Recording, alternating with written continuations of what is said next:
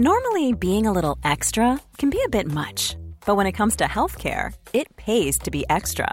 And United Healthcare makes it easy with Health Protector Guard fixed indemnity insurance plans. Underwritten by Golden Rule Insurance Company, they supplement your primary plan, helping you manage out of pocket costs without the usual requirements and restrictions like deductibles and enrollment periods. So when it comes to covering your medical bills, you can feel good about being a little extra. Visit uh1.com to find the Health Protector Guard plan for you. Bonsoir, bienvenue dans le podcast Culture PSG du lundi 6 avril 2020.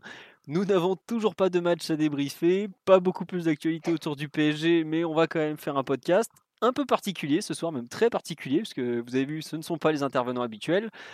On a décidé en fait de vous faire un podcast sur comment la presse, euh, écrite, radio ou photo, pour François notamment, que vous connaissez bien, euh, travaille autour d'un match du PSG. Donc on va le faire un peu de façon chronologique. On va commencer par euh, comment on prépare les matchs, comment on vit l'avant-match, parce que c'est un moment assez important malgré tout, la rencontre en elle-même, l'après-match ensuite, puisque vous allez voir que c'est très différent selon les personnes, et un peu comment on finit donc de traiter la rencontre euh, ensuite euh, dans dans la soirée, tardivement, la nuit même. On est quatre pour parler de tout ça. Nous avons la, la star de RMC, euh, Loïc donc Tanzi, qui travaille à RMC. euh, Attends, tu es une Oh star là, maintenant. Tu, tu dois au moins être à 70 000 followers sur YouTube, sur YouTube, non, sur Twitter. Non, 40 000. et donc- Même pas 40 000, c'est pas grand chose. Oh, c'est déjà pas mal. Tu sais, tous les, support- tous les supporters parisiens te connaissent, je crois, mon cher Loïc. Euh, nous Bon, avons, c'est pas mal. voilà, Euh, nous avons Julien qui est d'Europe 1, lui. Bonsoir Julien.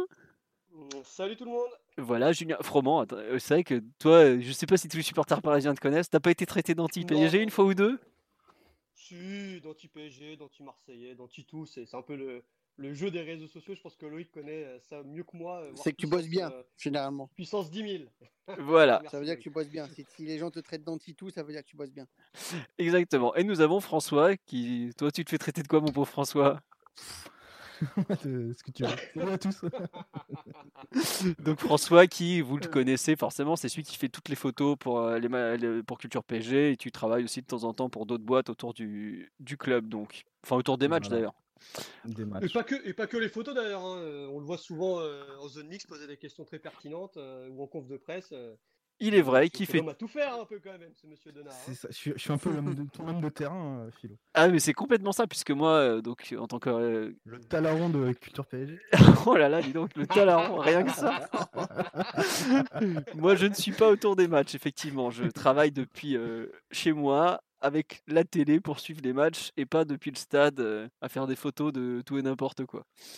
Donc, euh, pour commencer un peu les rencontres, une rencontre, euh, on va prendre une rencontre un peu classique du PSG, pas forcément un très grand match, même si, effectivement, cette année, Loïc, tu as pu découvrir le Parc des Princes à 6h du matin pour un match Oui, de Ligue. oui. PSG Real. Et attends, mais euh, plus sérieusement, t'arrives, euh, tiens, on va commencer comme ça. Tu arrives à quelle heure au parc euh, pour un match comme ça où donc BFM, RMC, qui a les droits de la Ligue des Champions, donc c'est un cas un peu particulier, te fait arriver à quelle heure au, stade, par exemple? Alors ça dépend. Là, pour le coup, PSG Real, c'est un cas très particulier puisque c'est un très gros match. Donc moi, j'avais été faire la matinale pour ce match-là au Parc des Princes. Donc la matinale qui commence à 6h. Donc j'avais rendez-vous à 5h15 au, au Parc des Princes. Euh, donc j'avais fait la matinale entre 6h et 9h avec des interventions toutes les, toutes les demi-heures euh, sur BFM TV et sur BFM Paris.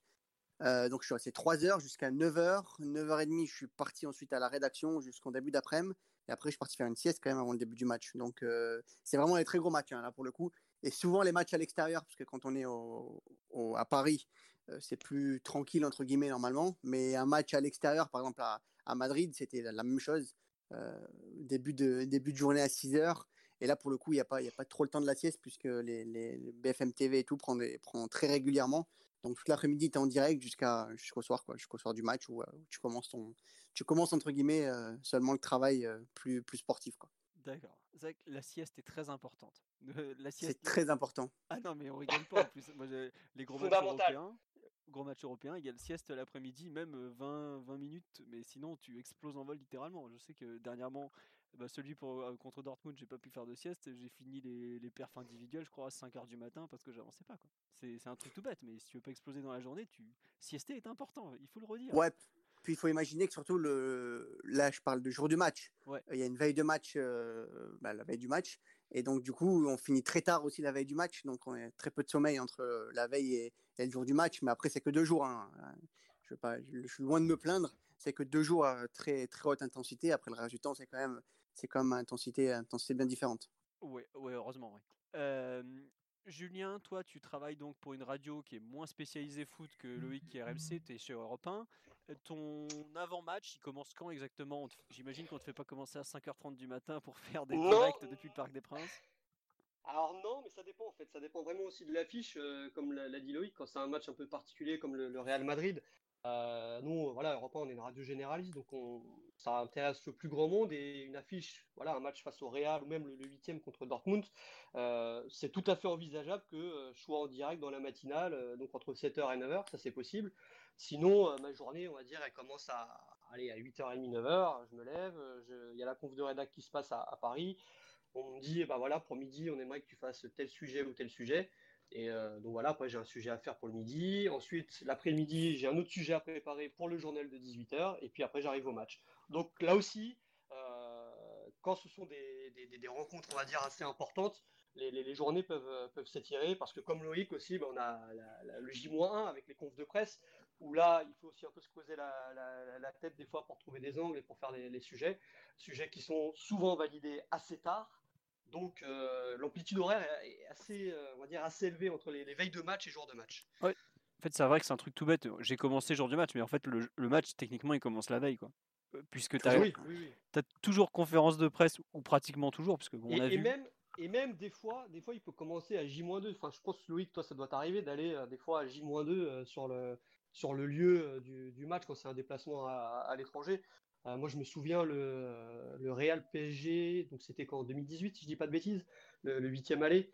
Euh, Il m'avait envoyé là-bas à J-2 pour déjà faire un sujet sur genre le marché noir, les, les billets qui s'envolent sur le marché noir et tout, tu vois. Donc ça peut même arriver des fois qu'ils nous envoient euh, à J-2 euh, quand c'est des, des- des- vraiment des, grosses grosses rencontres, quoi.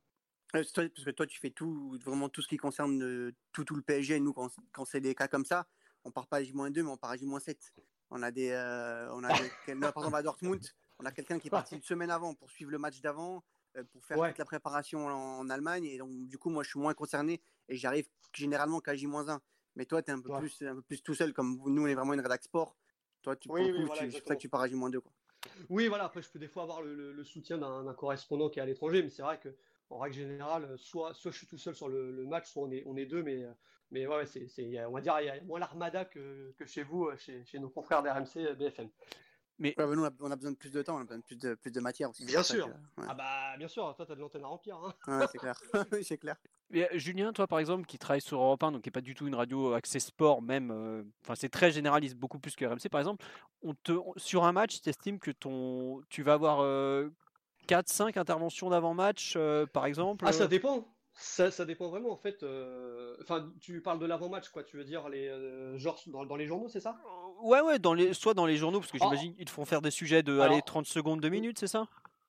En fait, oui, voilà, t'as, si tu veux, de- pour Europe 1, tu as, trois, trois grands journaux. Tu as la matinale, enfin trois grandes tranches, pardon, la matinale donc de 6 à 9 heures, le journal de midi et euh, la tranche 18h-20h. Et donc, dans chacune des tranches, en règle générale, avec le Paris Saint-Germain, de toute façon, euh, c'est, le club qui est le plus suivi et qui fait le plus parler. Donc, en règle générale, dans chacune des tranches, tu as au moins un sujet sur le, PSG. Et c'est des sujets qui vont. on va dire quand c'est Byzance, c'est au-dessus d'une minute 10, mais sinon la, moyenne, c'est des sujets voilà, d'une minute, une minute 5. Quoi. Où là, euh, vu qu'on doit s'adresser euh, à la fameuse Madame Michu, euh, cette personne qui n'existe pas, mais qui est Ah, censée si. représenter. Ah, si, Madame Michu, c'est la mère d'Ormichu.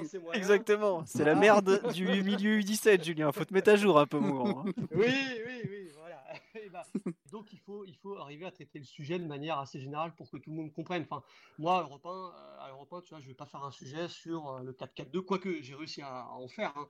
Mais euh, c'est plus compliqué d'aller vendre un sujet, par exemple, sur euh, Bernat qui est remplacé par, euh, par Kurzawa que faire un sujet sur le quatuor offensif ou sur un enjeu plus, plus généraliste, on va dire. Ouais, je vois. Tu es, plus dans la, quelque part, tu es dans la présentation des enjeux du match plus que dans les, les, les points de détail et tout ça. Quoi. Voilà, voilà. Et après, des fois, un focus, bien évidemment, quand c'est Neymar, quand c'est Mbappé, quand c'est. Euh, voire Ricardi ou même Cavani aussi, tu vois. Mais euh, il faut que ça soit des, quand même des, des noms en, règle générale qui, qui, parlent au plus grand nombre euh, parce que c'est ce que nous demandent aussi les, rédacteurs en chef.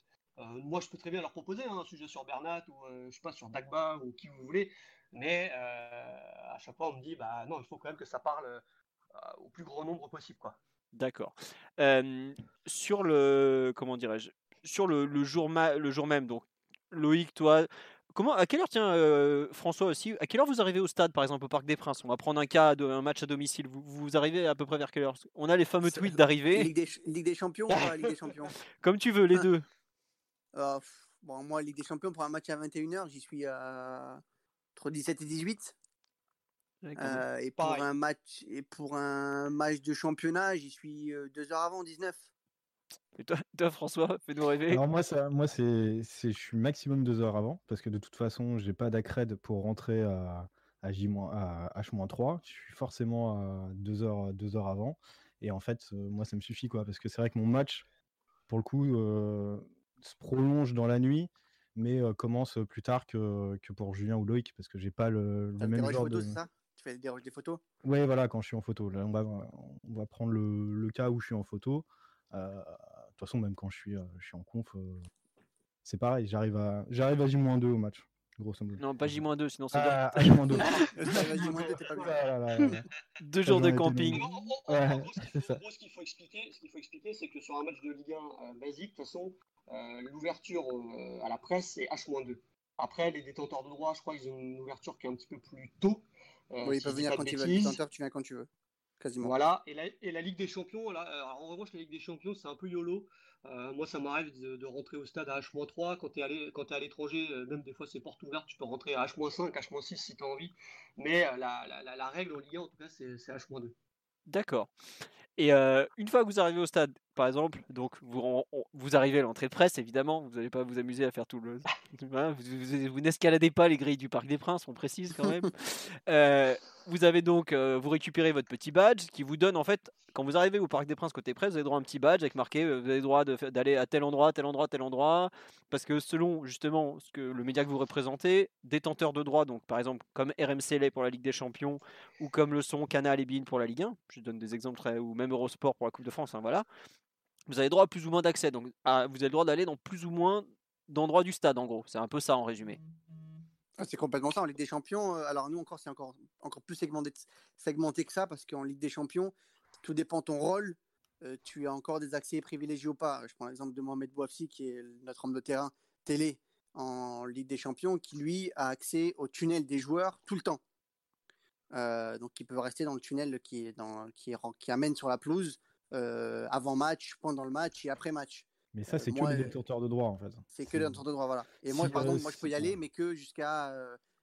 tant que les joueurs sont pas au stade, j'ai accès au tunnel et je n'ai plus accès au tunnel ensuite parce que moi je suis homme de terrain radio. Donc c'est deux choses différentes. D'accord. Et, euh, aussi, il faut, préciser, il faut aussi préciser que le Parc des Princes, c'est un stade qui est assez particulier. C'est l'un des rares en France, voire peut-être en Europe, où on n'a pas du tout accès, les autres journalistes, au bord pelouse. Euh, normalement, bah, je sais pas, je vais prendre l'exemple du stade de allez, le, Parc OL par exemple, un match de Ligue 1 ou un match de Ligue des Champions, même quand tu n'es pas détenteur de droit, tu peux aller au bord pelouse jusqu'à, je crois, la dernière demi-heure. H45. Euh, Ouais, ouais, 45 pardon. Tu peux aller jusqu'à là. Donc ça, c'est plutôt intéressant. Au Parc des Princes, alors pour des raisons, euh, la raison officielle, c'est qu'il n'y euh, a, a, pas assez d'espace, entre guillemets, entre la pelouse et, euh, le, banc de touche. Et donc, ils veulent pas qu'il y ait trop de gens qui s'accumulent, tu vois, à ce niveau-là. on n'a pas l'accès. les non-détenteurs de droit n'ont pas l'accès, que ce soit en Ligue 1 ou en Ligue des Champions. C'est vraiment très exceptionnel. je ne sais pas si tu étais là, Loïc, l'année dernière, ou même toi, François, quand ils avaient euh, euh, présenté le, sponsor euh, MSC, là, les croisiéristes. là, ils nous avaient emmené à titre exceptionnel en, bord pelouse. Mais sinon, à part ça, franchement, moi, depuis que je suis PSG, je sais pas, ça doit faire 3 ou 4 saisons, bah, je crois que c'est peut-être la seule fois où j'y suis allé, quoi. en, genre de match, un jour.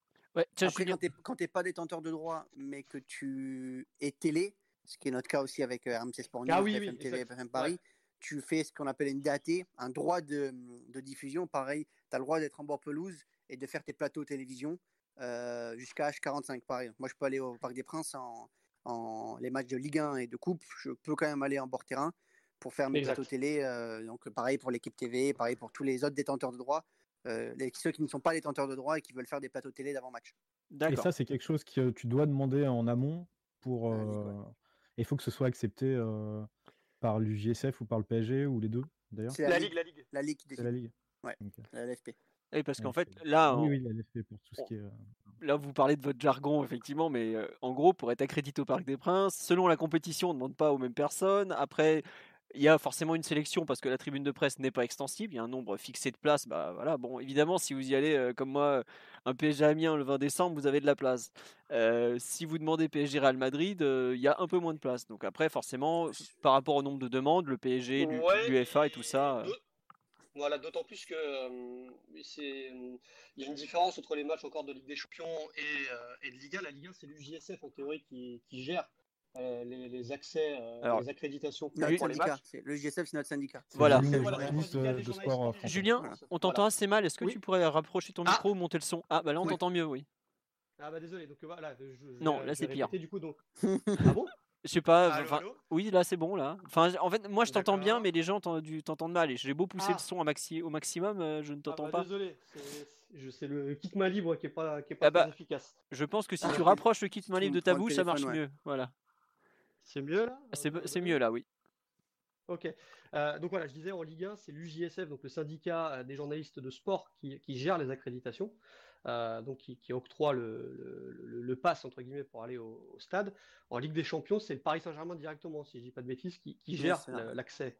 Et donc ça. après, euh, voilà, euh, forcément, euh, comme tu l'as dit, il y a des matchs, euh, voilà, je sais pas moi, un PSG Bruges ou un PSG Real Madrid, il n'y a pas le, le même nombre de demandes pour, euh, pour assister à la rencontre. quoi. On nous demande Après, le sur. PSG g- gère les, en, en Ligue des Champions les non-détenteurs.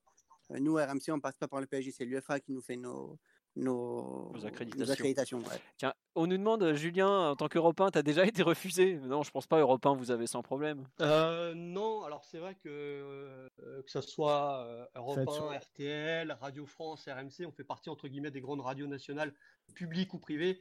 Et euh, non, on n'a jamais eu euh, ce, ce genre de problème jusqu'à présent. Enfin, Mais en en tout cas, général, moi, j'ai jamais connu ce problème-là. En général, de toute façon, un, un média, un grand média, on va dire, d'envergure nationale, euh, a quand même très peu de chances de se faire refuser. Ce qui peut arriver, par contre, c'est qu'à partir d'un certain moment, sur des matchs d'exception, type euh, PSG Barcelone, PSG Real, PSG Ouais, Manchester, où voilà, au lieu d'avoir par exemple l'équipe qui a 5 mecs ou ou, euh, je sais pas qui, alors je vais pas prendre l'exemple des télés parce que c'est le mauvais eux à mon avis. ça- Le Parisien, Non, mais, très- non, mais à, à, à Europe 1, Mais, par euh, exemple, mais au lieu- voilà, tu vois, ils- tu au vois, lieu d'a- au lieu d'avoir d'habitude, 5 on est mecs, ils vont en avoir deux.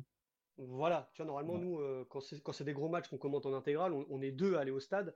Et euh, alors, des fois, il peut y avoir un troisième pour le web ou, ou autre pour, pour du reportage. Euh, en effet, si euh, c'est un peu tendu en termes d'espace euh, au, au stade, et ben là, le, le PSG ou l'UGSF peut nous dire, eh bien, euh, là, on est obligé de restreindre à, qu'à deux personnes, quoi. Très bien. Justement, le- là, vous êtes. Bon, vous, arrivez en tribune de presse, on prend l'ascenseur, on monte, la petite salle de réception où il y a vaguement à manger, tout ça, tout ça. C'est Euh, mieux, c'est mieux. Tu, tu... C'est mieux à manger en ce moment. Ah ouais, c'est mieux, ça s'est amélioré Ouais, parce c'est que, sympa, c'est sympa, ouais. Ça, euh, ah, parce service que, traiteur du, par- du Parc des Princes sympa en ce moment. parce que C'est moi- c'est manger, bouger, là. C'est c'est des fruits et des légumes. C'est genre, c'est pour qu'on garde la, la ligne. Ouais, des petites verrines et tout, c'est ouais, c'est pas mal. Avant, c'était charcut de fromage, maintenant, il y a petites verrines et tout. voilà, vous voyez pourquoi ils veulent tous aller au Parc des Princes, c'est pour manger gratos. moi, j'avoue que j'y suis allé, j'ai été un peu déçu. hein. J'ai fait, putain, c'est ça le, le- le grand PSG mais là Honnêtement, l'un des meilleurs buffets que, que j'ai pu avoir dans, dans une salle de presse, euh, dans un salon de presse, je pense que c'est celui de Troyes. Euh, si Ah, charcutaille et le fromage, euh, c'est cool. Et il C'est faut aller en. Angleterre. Les, les- les rois, c'est les Anglais. Ouais. Ouais. Ah oui. Ah, Oui, les oui, Anglais, oui, c'est incroyable. Ouais, Parce que moi, je sais, que 3, j'avais fait en parcage visiteur. C'est le seul parcage visiteur où j'ai eu droit à un sandwich et une boisson, personnellement. Les autres. Oh, euh, sympa. Ah oui, oui. Ouais. Euh, bah, euh, à Marseille, Ouais, j'ai eu les gobelets de pisse, donc euh, c'est pas tout à fait la même ambiance, mais euh, non, 3, excellent. Verre d'orangina et sandwich, euh, top.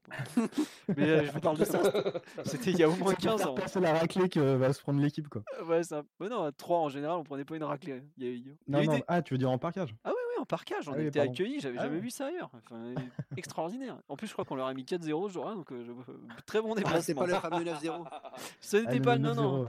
Je crois que c'était le 4-0 de la Coupe de la Ligue, ça doit être 2003 ou par là. Enfin, un vieux, vieux match, je vous parle. Ah hein. ouais, oula, Ah oui, là, depuis, Ah, euh, ouais. Non, mais 3, ils ont fait, deux, ils ont fait 10 montées, 10 descentes depuis. hein. Mais c'est- c'était à l'époque une exception. Non, euh, le- Il n'y avait pas de Nivet dans l'équipe à l'époque par hasard possible. Ouais, il devait, ouais. y avoir Roten aussi à cette époque-là. Ouais. Voilà. Euh, tiens, on nous demande sur le live, bon, c'est un cas particulier, mais est-ce que l'équipe a déjà été non accréditée? Il me semble qu'il y a un match où Oui, ils avaient, ils oui, s'étaient oui, fait oui, sauter leurs accrèdes, même pour le match. hein. Il y a la Toutes conférence de presse. Ah ouais, je crois que Non, non, non, Oui. non, non, non, même euh, c'est l'ép- l'époque où c'était vraiment hard, je crois que c'était à l'époque de PSG Barça, ils avaient quand même eu deux, ou PSG Real, je sais plus, ils avaient quand même eu deux Ils ont eu une, une ou deux. Non, ils en avaient deux, crois. je Une, une, Ouais, une, parce que c'est une, euh, papier et une, Une télé. télé, ouais. Mais, Ouais, voilà. mais il me semble, je veux pas dire de bêtises, mais il me semble qu'ils étaient passés par l'UEFA parce que le PSG n'en démordait pas et ne voulait pas donner euh, d'accréditation. voilà. C'est l'UFA qui leur Alors a après- fini par leur faire d'accréditation. Voilà. Alors après, à, là, à titre personnel, tu vois, euh, voilà, qu'on aime ou pas ce que ce qu'écrit l'équipe, euh, là, il est question plus de liberté de la presse. Et euh, bon, moi, je trouvais ça euh, scandaleux, tout comme euh, quand les, les, journalistes étaient refusés au, au camp des loges, quoi. Ouais, sûr. on a le droit de pas, on a, on a le droit de pas apprécier ce qu'écrit l'équipe. On peut contester des fois leurs articles, mais après, faut, voilà, je pense qu'on est en France quand même. Euh, je trouve ça pas normal d'interdire des, des- des journalistes de pouvoir faire leur métier, quoi. Mm. D'ailleurs, ça s'était Voilà, fini. parenthèse euh. Non, non, mais euh, c'est vrai que c'est enfin, c'est un thème récurrent sur euh, les réseaux sociaux. Je crois qu'il y a eu le même problème à Marseille cette année où je sais plus ce qui s'était passé. Il me semble qu'ils À avaient. Mais en conférence de presse. Ouais, en c'est ça. Pas en match, mais bon. Euh, justement, pour Ah, revenir un peu au match. conférence de presse, ils ont été, euh, ils ont été pour le coup interdits. euh. Ouais. Ou plus- plus- plusieurs mois d'ailleurs, oui. Ouais, pas que, enfin, pas qu'une fois. Ah oui, non, ça a duré. presse, deux- Ça a duré longtemps. Ouais, ça a duré 2-3 mois, facile. ouais. Ouais, ça a duré très longtemps. Après, honnêtement, t'es interdit de conférence de presse. Moi, conférence de presse au, pas au camp des loges, j'ai dû y aller trois fois. Bah, Aujourd'hui, en fait, tout est diffusé. voilà. C'est Bah gênant non, pour bah, préparer le travail, en fait. Voilà. Ouais, le problème, c'est que quand tu, tu viens en conférence de presse pour poser une question, parce que tu as des sujets à préparer, comme disait Julien, tu as une conf de rédac le matin où tu définis ton sujet de la journée, et tu viens en conférence de presse pour poser tes questions à Thomas Tuchel et au, au joueur qui est un joueur en, en question. Et donc, tu viens pas juste pour regarder le coach parler, tu viens parce que tu as un sujet, tu as une question à lui poser, et cette question va te servir derrière à ton sujet et à, ton, à ce que tu veux faire pour ta rédaction. Si tu viens pas, tu n'as pas le pouvoir de poser la question que tu veux, et tu es trop dépendant des autres. Quoi. Bah après, il y a un truc tout bête, c'est que tu vois, tu as raison. De, justement, on parle un peu des conférences de presse par extension, c'est que il y a beaucoup de, supporters qui disent ouais, pourquoi ils n'ont pas posé une question sur ce point? Ça fait des mois qu'on veut savoir, notamment par exemple pour Paredes. Mais euh, il y a un truc tout bête, c'est que tu définis tes sujets avant d'aller en conférence de presse. Et si le sujet que entre guillemets ta rédaction a validé ou pas euh, ne concerne pas ce thème-là, des cartouches, t'en as en gros entre guillemets, t'en as une, allez voir deux, t'as le droit de poser une voire deux t'as questions. une question, c'est fini. Voilà. C'est une. Une, une. Et, Ouais, deux, ouais. et deux aussi, tu as les joueurs. T'as- Exactement. Tu peux poser deux questions à des Donc c'est pour ça qu'il y a des fois, euh, on ne se- il y a des thèmes qui ne sont pas abordés pendant deux semaines. Moi, je sais que par exemple, euh, pendant des semaines, il y a des gens qui me disaient, mais ce backer là, le néerlandais, il existe vraiment? Enfin, on le voit sur les photos, mais pourquoi jamais personne qui pose de questions sur lui? Je fais, bah, c'est pas compliqué parce que quand tu travailles dans une rédaction sportive, tu dois entre guillemets vendre quelque chose. Va vendre un article sur un Hollandais de 18 ans que personne n'a jamais vu jouer. C'est infaisable. D'où le fait que certaines questions, bah c'est des fois, ça va être par exemple Miloud de PSG Community qui lui a moins d'impératifs parce que bah, il travaille pour son compte vu que c'est son site, ou euh, des personnes comme ça qui ont pas forcément, euh, qui vont réussir à glisser deux questions en une parce qu'il y a des spécialistes pour le faire. Je pense à Arnaud Herman de l'équipe. Oui bonjour, j'ai deux petites questions pour vous. euh. Dominique Sévrac aussi. Dominique Sévrac du. Parisien, très fort pour le faire. Bref, Petit coucou à Dominique d'ailleurs. exactement. Mais euh, en fait, c'est pour ça que vous avez des questions qui. Après, euh, euh, Oui, si, vas-y ah, Julien. ah, ah, oui, non, après, on peut faire aussi un monde honorable. Il y a des, des fois où on se trouve complètement euh, en conf et des questions, c'est vrai, qui, devraient sûr. être posées, on les pose pas. Il y a eu bah, le cas Paredes, par exemple. Euh, Je me souviens euh, justement au moment où il a été, euh, il figurait pas dans le groupe pour des raisons. Alors, on n'avait pas vraiment les raisons Pour Dortmund, hein. on parle de Dortmund Voilà, PSG, le match aller. Voilà. exact- voilà, exactement. Et je me souviens que sur la conf, on n'a pas posé la, la question euh, là-bas en Allemagne, Après, tu peux- à, à Tourol. Et c'est après, quand euh, la conf d'après, euh, donc d'après match, enfin euh, plutôt d'avant match de Ligue 1, où je crois que c'est, je crois que c'est moi qui lui ai posé la question sur Paredes, mais c'est vrai que beaucoup nous avaient dit ouais pourquoi vous n'avez pas posé la question sur Paredes, etc. Mais c'est ce que dit Loïc. C'est euh, nous on part un petit peu déjà avec des, des idées de sujets en tête. Et sur un match comme, comme euh, Dortmund-PSG, c'est compliqué d'aller euh, faire quelque chose d'un- son sur Paredes, quoi. Et puis, t'as des trucs, t'as si- des- même des si cas hein. tu as des cas aussi où de toute façon, tu sais que tu n'auras pas la réponse à ta question, ou en tout cas qu'elle sera pas concluante. Euh, c'est un peu le cas, je trouve, avec Tourol. Pour les quelques confs que j'ai fait, j'allais beaucoup plus en conf avec, euh, avec Unai Emery, et c'est vrai qu'à un moment donné, il y avait une certaine lassitude parce que. Oh, t'es dur, je trouve. Bah, Oh attends, non, ils s'en foutaient Tourelle, de ce que tu racontais, et tu la trouve question et ce bon, moi. j'aime Bon, bien, je suis d'accord avec toi Loïc. hein. Je préfère largement Laurent Tuche. Blanc. Alors moi je suis arrivé sous Laurent Blanc, donc j'ai fait Laurent Blanc, Unai Emery et Thomas Tourelle. Pareil. Et je trouve que bon, le meilleur c'était Laurent Blanc parce que je, en conférence de presse je l'ai toujours trouvé très intéressant. Mais je trouve que Thomas Tourelle est meilleur qu'Unai Emery en conférence Ah, de mais c'est ce que je dis. Ah non, c'est exactement ce que je dis. Ah Je te, pardon. dis que, je te dis que justement, Unai Emery, en fait, tu lui posais une question, il te répondait ce qu'il avait envie de te répondre et qui n'avait souvent Ouais. rien à voir avec ta question, en fait. Ah, Tourelle Ah, le fait aussi un peu. Hein.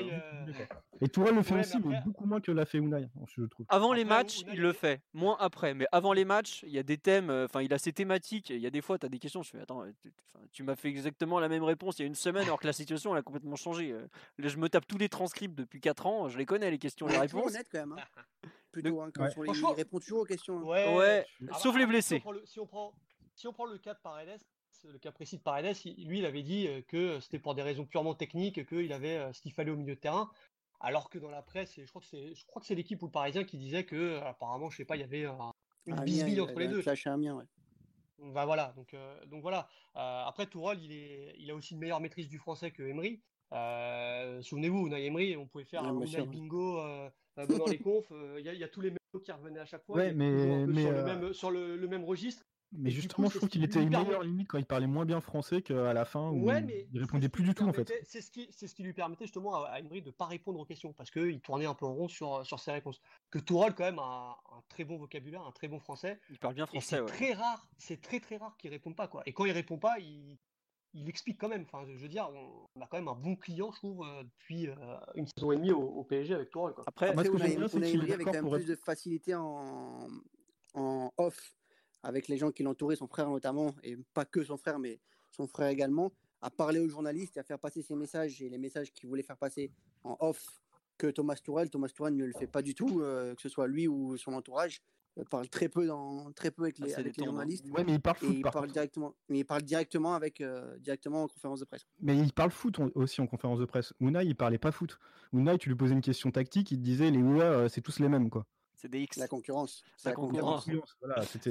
C'est- Honnêtement, En François, t'es dur. Il y a eu des fois, il a parlé de c'est foot, mais c'est vrai que je pense qu'en fait, quand il parlait de tactique, par exemple, il était très limité par son vocabulaire. Et pour moi, une grosse erreur qu'il a fait, Ouais, par exemple. Mais même, il voulait pas dévoiler. Il... Souvent, il disait, il mettait justement cet argument de la dépend avec concurrence. qui. Ça euh, dépend avec qui. Il que y a eu les des joueurs, fois. les il l'a fait dans une longue, dans un long- une Ouais. longue interview aux Parisiens, notamment, je me souviens, avec des, des, des lecteurs qui étaient venus au, au camp des loges. Pas il en avait conf. longuement parlé tactique, pas en conf, non, mais en conf, Ouais. Problème de vocabulaire. hein. Je- franchement, euh, il voulait pas parler espagnol, mais parce que, euh, mais en espagnol, il était bien meilleur. En espagnol, il était redouté. Hein. Justement, il disait, c'est que c'est ce qu'il avait expliqué. Il, il a quand même écrit un livre là-dessus. C'est que la force du, du discours, tout ça, et c'est là où. Bon, après, il s'est trompé. Bon, bref, on pourrait en parler pendant des heures des conférences de presse. mais euh, non, mais c'est vrai que. Enfin, là, je vais parler des avant-matchs, mais on aurait pu faire un podcast complet sur les conférences de presse, les anecdotes, euh, comment chacun va parler, la différence entre avant et après match. Parce que moi, par exemple, je trouve qu'une conférence de presse d'après-match, on en apprend mille fois plus que d'avant-match en général. Puisque avant-match, il est dans la communication, il veut pas trop en dire. Tout à l'heure, j'ai parlé des blessés, mais combien de fois entre ce qu'ils nous annoncent à 14h et le groupe à 18 Je fais, mais attends, mais- les mecs, ils- il Oui, y a- c'est vrai. il y a 6 mecs qui se sont pétés à l'entraînement ou quoi? C'est pas possible le truc. non, mais c'est comme ça. Bref, pour revenir un peu sur notre, euh, le- sur notre gestion un peu d'un match, euh, côté euh, presse un peu. Qu'est-ce que vous faites, messieurs, de l'avant-match? À part manger, donc le fameux buffet de la presse. tu vois, par exemple, pour toi, Loïc, qui a un côté, qui a un double rôle en fait. Quand tu es Ligue des Champions, tu es plus euh, sur les infos au terrain, tout ça. Quand tu es sur un match de Ligue 1, tu as. Enfin, tu, il y a quand même beaucoup d'informations qui sortent dans les avant-matchs, on peut le dire. C'est pas parce qu'il y a beaucoup de contacts à ce moment-là et tout ça, par exemple. Ouais, ouais, bien sûr. Le... Bon, moi, c'est assez simple. hein. Moi, j'arrive au stade, j'ai des plateaux télé à faire, euh, généralement euh, pour euh, BFM TV, BFM Paris, MC Sport News. Donc, j'ai un ou deux plateaux à faire en, en bord terrain. Et après, je passe en, en mode radio où euh, cette année, je commente un peu plus des matchs en... avec Jeannot Rességuier, Jeannot Rességuier ou Loïc Braillet, notamment, qui sont les deux, les deux commentateurs numéro 1 et numéro 2 chez nous. Et euh, donc, c'est eux qui commentent et moi, je suis en- j'arrive en soutien d'eux. On appelle ça la loupe chez nous. Euh, et après, je commente le match avec eux. Mais euh, quand tu parles d'infos, c'est-à-dire les, infos sur les compositions d'équipe, Oui, il y a ça. Il y a tout ce qui- Mais tu vois, par exemple, un truc tout bête, c'est que on a généralement beaucoup d'infos autour du PSG qui sortent soit avant le match, soit le lendemain. Parce qu'on sait très bien que bah, c'est un moment où tu es en contact les gens du club, tu es en contact avec diverses personnes. Et donc, ouais, toi, en fait, entre guillemets, ton avant-match, il n'est pas juste attendre le match, tu es au boulot, quoi, vraiment, quoi, en fait. Ah non, non, bah oui, quand tu es en Buffalo, ton, ton but, c'est de, de voir le plus de monde possible, puisque c'est là où tu peux voir les gens, les gens importants parce qu'après, tu, tu as des rendez-vous dans la semaine et tout, mais c'est jamais, euh, je veux dire, tu vas pas manger tout, euh, toutes les semaines avec Leonardo, par exemple. Donc, ah bah ça, c'est sûr. Euh, ouais, tu, tu, le croises au stade, tu le vois, et c'est ce moment-là, c'est peut-être les, deux, deux, ou trois minutes où tu le croises, où tu le vois, où tu peux essayer d'avoir de, de, quelques informations qui vont essayer de te tenir pendant le match, l'après-match, et même souvent la, la semaine d'après, ça permet d'avoir les sujets, de, de, gratter autour de ça la, la, les, les, tu les jours, il n'y a pas de match. Quoi. Tu récupères un peu tes thèmes en fait, de, de l'actualité et du futur à ce moment-là, tout simplement. Quoi. Ah, exactement. C'est, c'est... Puis il n'y a, pas qu'avec Leonardo, il y a aussi avec les collègues. Hein. Il y a beaucoup, euh, moi, je, discute beaucoup avec, le, avec les, nos collègues de l'équipe, du Parisien, avec, euh, avec Julien, avec euh, Bruno Salomon, notamment aussi de, France Bleu, où en parlant, on se rend compte des fois qu'il y a des, qu'il y a des thèmes et des, des, des, idées qui ressortent, et ça, ça permet d'avoir des sujets derrière. Ah bah quoi. Enfin, c'est marrant parce que moi je sais que au départ je suis pas du tout du monde du journalisme ou quoi que ce soit. Hein. Enfin, pour ceux qui me connaissent, je suis ingénieur en informatique. Hein, donc vous voyez, moi je suis vraiment très dans tout ça. Et donc en fait j'ai découvert ce monde-là et en fait je me suis rendu compte à quel point en parlant avec les, journalistes, bah, on s'était vu notamment au Noël de la presse avec Julien, c'est là que je t'avais rencontré il y a deux ans maintenant. Exactement. C'est là que je me suis rendu compte en fait à quel point bah, déjà c'est un petit milieu malgré tout et à quel point en fait les entre guillemets les sujets et les thèmes, des, les réflexions des uns et des autres influencent en fait. Et bah, tu vois, moi par exemple, je m'entends très bien avec Hugo Delon de l'équipe, qui est un, bah, vous le connaissez forcément. Hein. qui est un pour le coup. Voilà, qui est pour le coup, euh, qui est un, je trouve un très très bon journaliste. Et c'est là que je me suis rendu compte en fait en parlant avec lui, en échangeant et tout, à quel point ouais vraiment les sujets se, quelque part se construisent en fait un peu par rapport au raisonnement des uns et des autres, par rapport à bah, qu'est-ce qui fait l'actualité en fait tout simplement quoi. Et c'est. Oui, puis des fois le regard, le, le regard que tu peux avoir avec ton média que tu as toi dans, dans, tes discussions avec tes collègues au travail à RMC est différent de celui que peut avoir l'équipe, que peut avoir le Parisien, que peut avoir Europe 1, que peut avoir France Bleu ou euh, mmh. RTL. Et en discutant avec, avec les autres collègues journalistes, ça te permet d'avoir un autre œil et des fois de, même de, des trucs qui paraissent logiques pour toi, de te rendre compte que c'est pas logique pour les autres, de dire bah, peut-être faut peut-être l'expliquer aux gens parce que si c'est logique pour moi, c'est peut-être pas logique pour celui avec qui je parle. Donc euh, ce serait bien de faire un de là-dessus, etc. Mais je pense que c'est pareil pour Julien. Ouais, ouais, ça te permet des fois de prendre un petit peu de la, distance, tu vois, parce que euh, bah, moi, typiquement, tu vois, je, voilà, dans le foot, euh, je, suis ça. Ah, allô, allô Oui, oui, on t'entendait assez mal là, ah, mais. ouais. Ah, je, disais, moi, qui, voilà, qui, qui suis le foot depuis euh, enfin, des années, qui adore ça, je sais que quand j'en parle, il faut que je sois le plus audible pour le plus grand nombre et pour des gens qui bah, ne regardent jamais du foot, n'en écoutent jamais. et le fait d'échanger avec les collègues aussi, ça permet d'avoir de prendre un peu de la distance. Euh, quand j'échange avec mon collègue d'RTL qui est à peu près sur la même ligne éditoriale que moi ou euh, mon collègue de, Radio France, euh, c'est là que ça on permet de, confronter un peu nos idées, de, comparer un peu nos, angles de, sujet et ça me permet souvent de voir si je suis dans le vrai ou pas par rapport à ce que je vais devoir produire pour, pour Europe 1. Quoi. Tiens, et question sur l'avant-match. On me demande euh, est-ce que Loïc Tanzi peut nous dire pourquoi les compos du PSG fuient deux heures avant le coup d'envoi cette saison? Ah, Alors voilà, ça c'est une. Euh, c'est euh, en Ligue des Champions, pour les très gros matchs de Ligue 1 et les matchs de Ligue des Champions, il faut se dire que nous, notre ambition, quand on se lève le matin d'un match de Ligue des Champions, c'est d'avoir la compo. C'est de savoir qui va jouer le soir. Mais je parle, je parle vraiment honnêtement, hein. c'est de savoir qui va jouer le soir parce que c'est une info euh, importante pour essentielle même et, essentielle. essentielle et parce que c'est une info qui draine énormément de, de flux dans, notre, dans nos médias que ce soit sur le web ou dans nos radios. Il faut se dire que par exemple nous la team du gars qui est de tous les le, du lundi au, jeudi de, de 18h à 20h et donc le, quand tu fais ton, quand tu sors ta compo avant 18h si tu la sors à 17h30, ça va faire un, débat dans Team Duga avec Christophe Dugary, ce qui permet donc de, de, nourrir ton antenne, de nourrir ton site web et d'avoir des, un truc à dire avant le match. Quoi. Un euh, plutôt que de débattre sur est-ce que toi tu préférais faire jouer lui, lui non, tu débats de la compo, de la vraie compo euh, qu'il va avoir. Donc c'est, euh, c'est pas, je, suis un peu le thème guerre, guerre mais c'est loin d'être une guerre. Non, mais c'est, c'est, une course. Dans l'histoire de concurrence, je suis, assez loin de tout ça, mais c'est une bataille, hein, si tu veux, amicale entre les, mes collègues de l'équipe, mes collègues du ah. Parisien, avec Julien, pour essayer d'avoir la composition. Moi, moi avec nous, quand même, Moi, moi ouais, mais, parce que toi, tu pas, pas besoin de ça. As pas voilà, c'est ce que j'allais dire. moins besoin on est, On n'est pas, on n'est pas dans la même démarche. Enfin, moi, je veux Ouais. dire, euh, si dans le journal de 18h, j'annonce, euh, je sais pas moi, que euh, Choupeau est titulaire à la place de d'Icardi euh, pour un match de Ligue 1, euh, où tout le monde en aura, enfin, ils en ont rien à foutre, quoi, euh, très clairement. Après, peut-être que sur effet un quart de finale de Ligue des Champions, euh, là, si j'ai la, comme, comme vous, à à H-2 ou H-3, là, c'est peut-être un peu différent. Mais d'une manière générale, on est, on est trop généraliste pour rentrer dans, ce, dans cette bataille-là. C'est plus un, truc qui est, euh, voilà, qui est propre à vous, RMC, à, l'équipe, en effet, aux Parisiens. Mais moi, une fois encore, on n'est pas, on n'y est pas encore. Peut-être qu'un jour on y viendra, hein, mais pour le moment, on n'est pas sur cette, euh, sur cette démarche-là. Mais après, Julien, quelque part, entre guillemets, si, t'es- si tu es toi personnellement dans cette démarche-là, c'est que t'es pas au bon endroit, quoi, en fait, je trouve. Tu vois ce que je veux dire, c'est que c'est pas le, c'est pas le, le cœur de métier des Européens d'avoir des exclus sur la compo quelque part, quoi. Non, parce que non, parce qu'en plus, par exemple, regarde, euh, le, le PSG Dortmund, euh, il y avait des interrogations sur la compo, mais le match est à huis clos.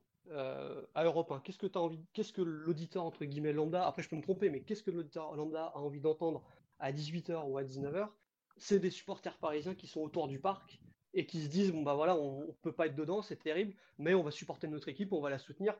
Et du coup, c'est plus cet angle-là que nous on va traiter. Alors que Oui, par exemple, peut-être que Loïc, il va le traiter, il va le traiter ce sujet-là, mais il va aussi et surtout traiter euh, les choix de Tourelle, euh, un tel qui, est- qui était trop juste, il jouera pas. Euh, Thiago Silva qui était annoncé partant finalement, euh, il est même pas sur la feuille de match. Enfin voilà, le, le- le prisme est un petit peu différent euh, selon la, la ligne éditoriale du, euh, du média quoi. Et t'as une question de volume aussi, c'est que toi, euh, Oui, aussi, deux fois aussi, une minute à remplir, le, Loïc, il a deux heures à remplir, quoi. Ah bah oui, ouais. voilà. Et Non, mais encore, on a deux heures en radio, puis après deux encore, heures en ouais. télé, puis. euh, Ouais, non, non, mais euh, il y a des gens Non, qui demandent, à tiens, euh, tiens Loïc, pour, tu, tout à l'heure, tu parlais un peu du à qui les journalistes ils parlent du club avant un match? Bah, il y a un peu de tout. Il y a de l'attaché de presse, il y a des, des gens du staff. Quand euh, un exemple tout bête, c'est euh, Olivier Talleyrand, vous pouvez être sûr qu'il a parlé avec le staff médical avant la rencontre. Il vous donne des, des nouvelles de Ouais, l'infirmerie dans les 5 premières Oui, minutes et il est là pour C'est ça. logique. Voilà, c'est ça. C'est logique. En fait, tu croises après, tout monde. Tu croises, tu croises l'intendant qui vient installer les ballons euh, sur la pelouse. Une fois qu'il a installé le ballon, tu peux, lui, tu peux lui parler un petit peu. Mais c'est pas. Alors, il faut pas que les gens pensent que on va parler, casser les gens en leur disant euh, Euh, bonjour, tu vas bien. Alors, tu as une info pour moi? Non, ça, ça se passe pas comme ça. C'est une relation qui, se- noue avec ces gens-là. Donc, souvent, le- les trois quarts des discussions, c'est euh, sur la famille des gens, comment ça va, comment toi tu vas, etc. Et à la fin, si on a une, question à poser sur euh, je sais pas si tu parles au staff médical, tu dis alors la cheville d'Mbappé, ça se passe bien et tout, et tu arrives à avoir une info comme ça, mais le, but des discussions comme ça, c'est surtout de nourrir une relation avec les gens et de connaître l'intérieur du club, de connaître les gens qui travaillent à l'intérieur du club, leur méthode de travail. Souvent, moi, je, quand je parle à des gens, je parle de leur travail. Euh, je- je- si je parle du doc, par exemple, je parle du, je parlais du domaine médical. Je vais pas demander au doc alors qu'est-ce que Tourelle l'a dit dans le vestiaire à, à Mbappé, par exemple, parce que c'est pas son, c'est pas son cœur de métier et ça va lui le mettre en difficulté. Je prends, je prends un exemple hein, comme un autre. hein. Mais euh, Non, mais c'est voilà, bien, si ça, je ça parle à un doc, bien. je parle à un intendant, euh, je pareil, j'ai pas eu demandé euh, qu'est-ce que le discours, le, qu'est-ce qu'a mis euh, tout, la, la compo par exemple, on va pas demander à un intendant, euh, même si on pourrait, mais c'est pas le, c'est, mettre en difficulté cette personne-là par rapport à son travail. Il vaut mieux parler du travail de la personne, de ce qu'elle fait au, au Paris Saint-Germain, c'est ce qu'elle connaît le mieux, c'est là où elle pourra plus t'aider à développer. Et le but, avec tout ça, avec tout ce qu'on en- emmagasine en parlant à ces gens, c'est de faire comprendre aux gens ce qui se passe au Paris Saint-Germain, ce qui se passe à l'intérieur du, du PSG, et c'est pas toujours des choses négatives. Faut, Ah faut non. pas, faut pas euh, Ouais, non, imaginer qu'on euh, ça, va chercher fait. la petite bébête, quoi. Ouais, non, en fait, t'as le mythe de, de la taupe, en fait, mais enfin, quelque part. Non, mais c'est un truc débile. Mais en fait, je comprends parce que j'ai longtemps été, moi, euh, complètement extérieur à ce monde-là, comme je disais, et c'est pour moi, j'étais là, genre, ouais, il y a un mec qui raconte tout, tout, tout. Mais en fait, c'est pas du tout ça. C'est que, comme tu dis, Loïc, t'as- tu récupères un petit bout de ci, un petit bout de ça, et en fait, petit à petit, t'arrives à reconstituer un puzzle, en fait. Mais t'as pas- enfin, le coup, le coup de la taupe, c'est un truc, euh, ça me fait marrer, la, la chasse à la taupe, euh, tous les, bah, ça revient tous les ans, ou dès que ça va mal, globalement, dans un club. puis, qu'il faut se dire aussi, c'est qu'en bord terrain, les, les gens te disent ce qu'ils ont envie de dire, s'ils ont des messages à faire passer. ou Oui, voilà. aussi. Euh, donc, euh, ouais, donc voilà. Et puis après, alors peut-être plus pour François et moi, nous, enfin nous, c'est plus à l'extérieur qu'on peut avoir accès. Et encore, quand je dis accès, c'est un bien grand. Euh, qu'on peut des fois parler euh, quelques secondes avec, euh, je sais pas, un membre du staff ou un dirigeant du club. Des- les, les joueurs, c'est très très rare. Franchement, moi, j'ai dû parler une fois. C'était à Thomas Meunier. C'était le Reims PSG, donc le dernier match euh, qui servait strictement à rien de la, saison dernière. C'est la seule fois où j'ai pu parler avec un, joueur en avant-match. euh, allez, euh, minutes quoi. Mais sinon, euh, faut pas se leurrer. hein, c'est très très cadré et c'est normal. Comprends tout à fait. On ne peut pas avoir accès comme ça. Bah, c'est pas pour rien qu'ils disent de dégager 45 minutes avant le coup d'envoi, quoi. C'est parce que les joueurs Oui, arrivent bien après, sûr. quoi. Voilà. Exactement. Antero Henrique arrivait toujours d'ailleurs à ce moment-là. Ouais. Quand les gens laissaient se barrer, Antero Henrique sortait, sortait sur la pelouse. Toujours. Et alors moi, en général, c'est à ce moment-là que je débarque. Ah oui, c'est vrai. Allez, François, raconte-nous comment toi tu vis ton avant-match. euh, Bah, Non, moi, je le vis pas du tout de la même manière parce que euh, je suis, euh, je suis pas la, je suis pas la, la pêche aux infos en fait avant un match. En tout cas, pas aux infos. Enfin, ni à la pêche aux infos, ni à. Enfin, je, suis- je suis un peu dans ma bulle. Moi, je prépare un peu le match comme un, comme limite comme le footballeur en fait, dans le sens où. La jambe gauche toujours avant, c'est ça? Je, je, je, je m'échauffe, on va dire, sur le réchauffement. Je commence à faire quelques photos. Effectivement, bah, je vais aller dire bonjour à 3-4 personnes que j'ai croisées, euh, euh, que ce soit du PSG ou des confrères ou quoi que ce soit. Euh, et puis après, voilà, mon travail, moi, commence vraiment avec l'échauffement, où je vais essayer de faire des portraits, te faire des photos un peu intemporelles euh, Ouais. pour le site. Parce En que faut gros, savoir qu'en fait, c'est là où je fais les commandes en fait. Alors, Voilà. il me faut. en fait, faut savoir que culture PSG et donc euh, bah, du coup moi en tant que pho- on cherche pas forcément enfin je cherche pas les mêmes photos forcément que que les que les autres dans le sens où euh, je vais comme on a un site spécialisé sur le PSG je vais avoir énormément de photos à faire là où euh, d'autres photographes euh, vont être contents s'ils ont euh, allez 10 20 euh, 25 photos dans la soirée à livrer moi je vais en livrer plutôt combien? 100 120 Ouais, en général, tu m'en fais 150, 160. Après, en Ouais, fait, ouais, ah ouais, non, non, mais enfin, tu sais que nous, on a des, des centaines de photos inutilisées à chaque rencontre. Mais quand je te dis- voilà et le pro- D'ailleurs, le je tiens, je tiens à souligner, François, je trouve ça super stylé. Il n'y a, que toi qui le faisais euh, jusqu'à peu. C'est les gifs, les gifs avec les photos. Ouais. là. Ça, je trouve ça extraordinaire. Franchement, ça, ça, ça- je, trouve que c'est un format qui est super intéressant. Alors, c'est vrai que euh, c'est voilà. sympa. C'est sympa. Moi, je l'ai fait un peu au début. Je le fais moins parce que, euh, en fait, légalement, il y a... on n'a pas Ah, vraiment le c'est droit. En fait, écrit noir Ouais. sur blanc que euh, c'est des images animées et que tu peux pas. Donc, je pense qu'au niveau du GIF, il y a une certaine tolérance, même si j'en ai déjà vu sauter. Mhm. Euh, mais c'est vrai que si on veut rester d'équerre, normalement, c'est un truc qu'on n'a pas le droit de faire. Comme une fois, j'avais fait, euh, j'avais fait, euh, j'avais fait l'intégralité de mes photos en fait. J'avais fait un fil où tu avais toutes les photos du départ avant le- l'échauffement, mais je me demande s'il n'y avait pas eu du tapis rouge ce jour-là. Parce que oui, Mhm. le match peut aussi commencer sur le tapis rouge si, ouais, si j'arrive à me faufiler. ouais. parce que pareil, c'est un truc, j'ai pas forcément le droit d'y être. Mais c'est vrai que parfois, j'arrive à me faufiler sur le tapis rouge et à pouvoir prendre les joueurs qui arrivent à la sortie du bus. Bah Ça, par exemple, tu vois, tu parlais des photos un peu intemporelles. Les photos, euh, quand ils sont encore en civil, qu'ils arrivent au Parc des Princes, pour moi, c'est des photos super intéressantes parce que je peux les caler tout l'été. Quand ils sont en vacances, je peux les caler à toutes les sauces. Il y a des Ah, photos. tu, n'utilises que des, que des photos du, de l'année même à chaque fois? Non, euh, Ouais. oui et non. Ouais, Ou François, par si, exemple si, si. Non, il y a les à part euh, une photo de Dolas ou de Leonardo, tu vas utiliser que des photos de l'année même. quoi. Ouais, voire même des matchs, euh, des 3-4 euh, photos, euh, les 3-4 matchs avant en général. Mais euh, avoir une banque, une banque d'images incroyable, n'empêche. Et pire, il utilise les photos. Euh, il utilise les photos en fonction du match qui va venir et du maillot supposé. ouais, Ah oui, d'accord. Si c'est un match de Ligue des Champions, il va prendre des maillots de Ligue des Champions. Si c'est euh, si c'est les coupes de la Ligue, pareil. Si c'est à l'extérieur et qui sait qu'on va jouer en jaune à l'époque où c'était en jaune, par exemple, bah, il allait prendre une photo où les mecs étaient habillés en jaune. Enfin, Derrière, derrière Christian Gavel, qui est le photographe du, du PSG, vous devez avoir la plus grosse ban- banque d'images du. non, Du PSG, l'équipe, quand même. on l'équipe, fait des depuis. centaines euh, aussi, des milliers. moi, je vais, même. je vais quoi? Je vais en bord pelouse depuis. euh, Attends, je vais dire le premier, je les ai toutes les photos chez, sur le. Ouais, euh, l'équipe, parce que c'est- l'équipe c'est plus ancien, peut-être qu'ils ont le plus, plus Ça, longtemps. Ouais, ouais, et puis ils ont beaucoup. Ouais, c'est ça, je crois. Mais euh, Ouais. ou euh, peut-être un match avant. Mais toujours est-il que donc 2016, fin 2016, il me semble. Et euh, toujours est-il que oui, depuis derrière le PSG, euh, effectivement, Début pense que, 2016, euh, François. hein. de, de photos, de photos sorties, euh, euh, on doit être ceux qui ont la base la, la plus, la plus importante. Bah, c'est pas dur. Euh, là, je suis en Enfin, en train tout de calculer. enfin, après, je sais pas, parce que je fais pas les matchs, à- les matchs à l'extérieur Ouais. ou très rarement. Donc, Ouais. Et tu euh, arrives à les revendre un peu à des médias ou pas, Philippe? Alors, les revendre en direct, ça m'est arrivé une fois, euh, une fois l'équipe qui m'a appelé pour m'acheter une photo. C'était là une photo de Bauken avec Neymar à ses genoux. Je sais pas si vous vous rappelez de cette photo-là. Ouais, c'est- Le toujours la photo de l'a gardée pendant Bauken. deux ans en photo de Bauken l'a mis sur ses réseaux d'ailleurs. pendant deux ans. Et, euh, et sinon, les photos que j'ai vendues aux médias, euh, les photos PSG, c'est des photos que, que je me suis fait voler et que je me suis fait payer après le vol en fait. Mais les photos sont ta propriété à toi, François. Les photos sont ma propriété. Ok, d'accord. Mais tu vois, en fait, Enfin, c'est toujours le cas en fait avec les photos, si tu veux. Euh, elles appartiennent au photographe qui va éventuellement les mettre, euh, surtout dans la presse, je pense, qui va les mettre euh, sur des, des, enfin, sur des plateformes d'agence. Donc soit parce qu'ils sont euh, pigistes réguliers, soit parce qu'ils sont, euh, enfin voilà, ils sont associés, ils ont un contrat avec. Mais euh, le droit d'auteur est inaliénable. Donc euh, une photo m'appartiendra non, a priori toujours quoi, en France. Ok, voilà.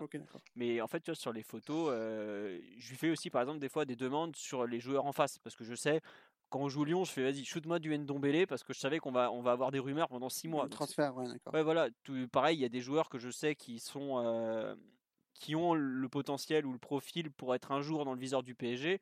Je lui dis, vas-y, euh, ça, euh, shoot. Par exemple, je crois que c'est il y a deux ans, je t'avais dit, si tu peux shoot Awar, là, cette année, je lui ai dit, euh, shoot un mec comme Cherki le plus possible parce que c'est typiquement un joueur qui est amené à faire des grandes choses et dont on va parler, par exemple.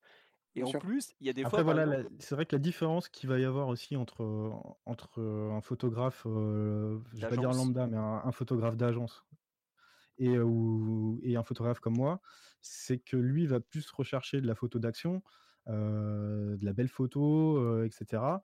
Là où euh, moi, j'ai une partie de mon boulot qui est effectivement de la commande, on va dire, de philo, de tu me fais les portraits de- des joueurs là, tiens, là, ils ont tel maillot, tu essaies de me faire ça et je vais peut-être moins chercher l'action ou la plaque, enfin la, la- la photo d'exception que, que d'autres, puis ta parce que j'ai une production à- plus importante à produire, on va dire. mais toi, ta photo d'exception, c'est celle de Ben Arfa, ta carrière, elle est finie, François, tu le sais. Celle-là. Tout le monde le sait. La photo mythique, quoi. D'ailleurs, c'est marrant. c'est que- sur un des premiers matchs en plus, hein, ça doit être le deux ou troisième match. Ouais, c'est ça, c'est un PSG Lyon, je crois, où il est sur le banc de touche. Et Ouais, il nous fait ce chef-d'œuvre. D'ailleurs, la, la fameuse, euh, c'est une photo en quatre actes, mais bon, t'as quand même fait une interview on, on complète. se rappelle pourquoi il avait fait cette tête ou même pas? Ouais, oui, mais en fait, c'est. euh, il prend une bouteille, et alors, à côté de lui, il y avait, euh, il y avait Matuidi, Verratti qui était euh, hilar, mais déjà avant même, euh, je sais plus ce qui s'était passé, je me demande si c'était pas foutu de sa gueule au moment de rentrer au vestiaire. Les trois étaient remplaçants ce jour-là. C'était pas PSG Lyon, alors, je te le dis. hein. Alors, je sais plus ce que c'était, mais en gros, les trois étaient remplaçants. Et ils se retrouvent sur le banc. Et, et là, je les vois et je vois qu'ils sont en train de se marrer. Et là, je vois, il y a Ben Arfa à côté qui fait une tête un peu bizarre. Il prend une bouteille d'eau, il vise un peu la gueule. Et en fait, il, il va pour boire. Il renifle la bouteille et, euh, et la bouteille puait, quoi, visiblement. J'étais là pour appuyer sur le bouton, quoi.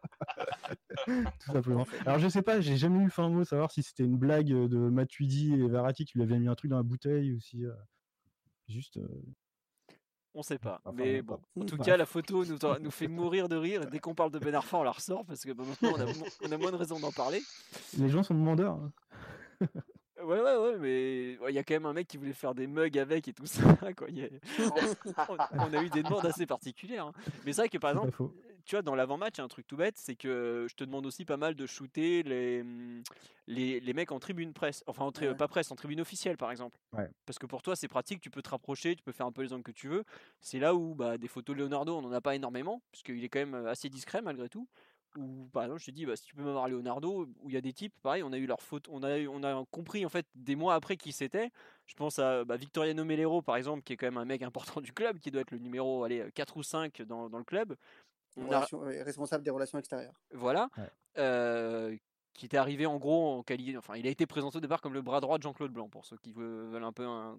Puis il arrive d'un gros, secrétaire général, non? Son Ouais, c'est poste, ça. euh, le Voilà. officiel de la dénomination. ouais je crois, où il était à la Oui, FFF enfin, le, secrétaire le bras général. droit de Jean-Claude Blanc. euh, C'était oui, l'ancien. pas, pas tellement quand même. secrétaire- Ouais, mais il était il présenté comme ça quoi. secrétaire euh, Merde, attends, il était à la Fédé en effet. Ouais, il était ancien secrétaire Le général. De la fédération. Ouais, ouais. Mais enfin donc, je Le- peux, le vous dire qu'il y a des gens qui, qui sont dans cette conversation-là, de- qui ont fumé la chicha avec lui. Ah bah c'est marrant parce qu'il y a un mec qui nous dit euh, est-ce qu'on parle du journalisme de complaisance avec la tournée au Qatar, François? Tu veux nous en parler Ah, bah, peut-être? Euh, La fameuse tournée au Qatar euh, de l'hiver dernier, effectivement. Bref, voilà un peu. Ouais. euh, Non mais cette année, on n'a eu aucune tournée en hiver et on n'aura pas de tournée cet été. bon, Je peux te dire que mes miles, ils en prennent un coup là. Ah, c'est terrible pour toi, mon pauvre Loïc. Je suis désolé, tu n'auras pas droit à Los Angeles, euh, la Chine. euh, Bah, cette année, c'était prévu les États-Unis en plus. Donc, ouais. ouais. cette Ouais, parce année, que on- on- cette année, je suis pas sûr que tu te serais battu pour aller en Chine, bizarrement. Je, sais pas pourquoi, mais pas trop Oh, conseillé. Ah, c'était pas la Chine, hein Ça dépend. Ça dépend. L'année dernière, on a eu le match contre, contre Sydney à, à Suzu. Ouais. euh, dans la banlieue de Shanghai. Et bah, j'ai découvert une super ville, Suzhou. Non, mais ce qu'il voulait dire, c'est que l'année dernière, il n'y avait pas le, corona- le Il n'y avait pas le coronavirus, oui, mais, mais bon, il vaut peut-être mieux être en Chine en ce moment qu'en France. Donc, euh, C'est pas faux. C'est pas faux, oui, effectivement.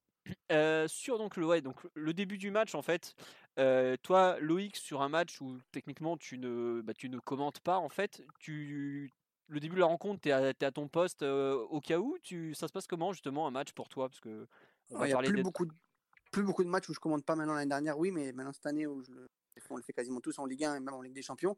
En Ligue des Champions, je suis bord terrain, donc je suis derrière un but. Que ce soit Oh, domicile ou extérieur, je suis, je suis derrière un but.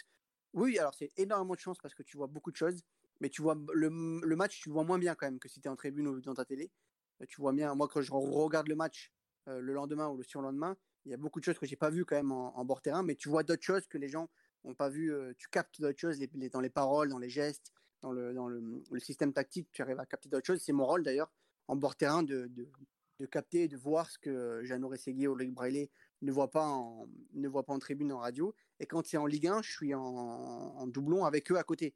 Euh, donc il y a très peu de matchs où je commande pas. Et, ouais, il y en a quelques-uns quand c'est des quand c'est les, les- quand le PSG joue le samedi à 20h où il y a beaucoup de matchs en même temps. Euh, là par exemple, ce qui arrive très rarement. Ouais, c'est je- pas arrivé depuis combien d'années ça Deux ou trois ans Ah non, c'est arrivé cette année une fois, je crois. À 20h Ah oui, mais c'était les, Un le samedi. multiplex, ouais, ouais, t'as raison. multiplex. T'as raison, bah, en Donc, plus euh, j'étais là. quand ouais. c'est comme ça, quand, bah, bah, quand c'est comme ça, je commande pas parce qu'il y a tous les matchs en même temps à l'antenne et ça sert à rien d'être deux.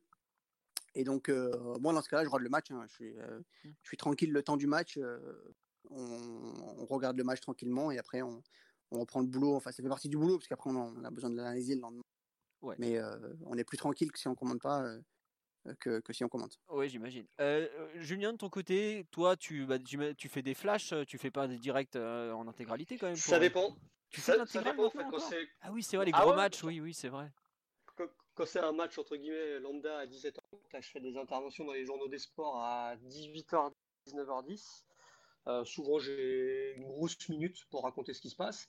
Euh, quand c'est les matchs vendredi soir, je suis dans le 2 heures, pareil, j'ai plusieurs interventions.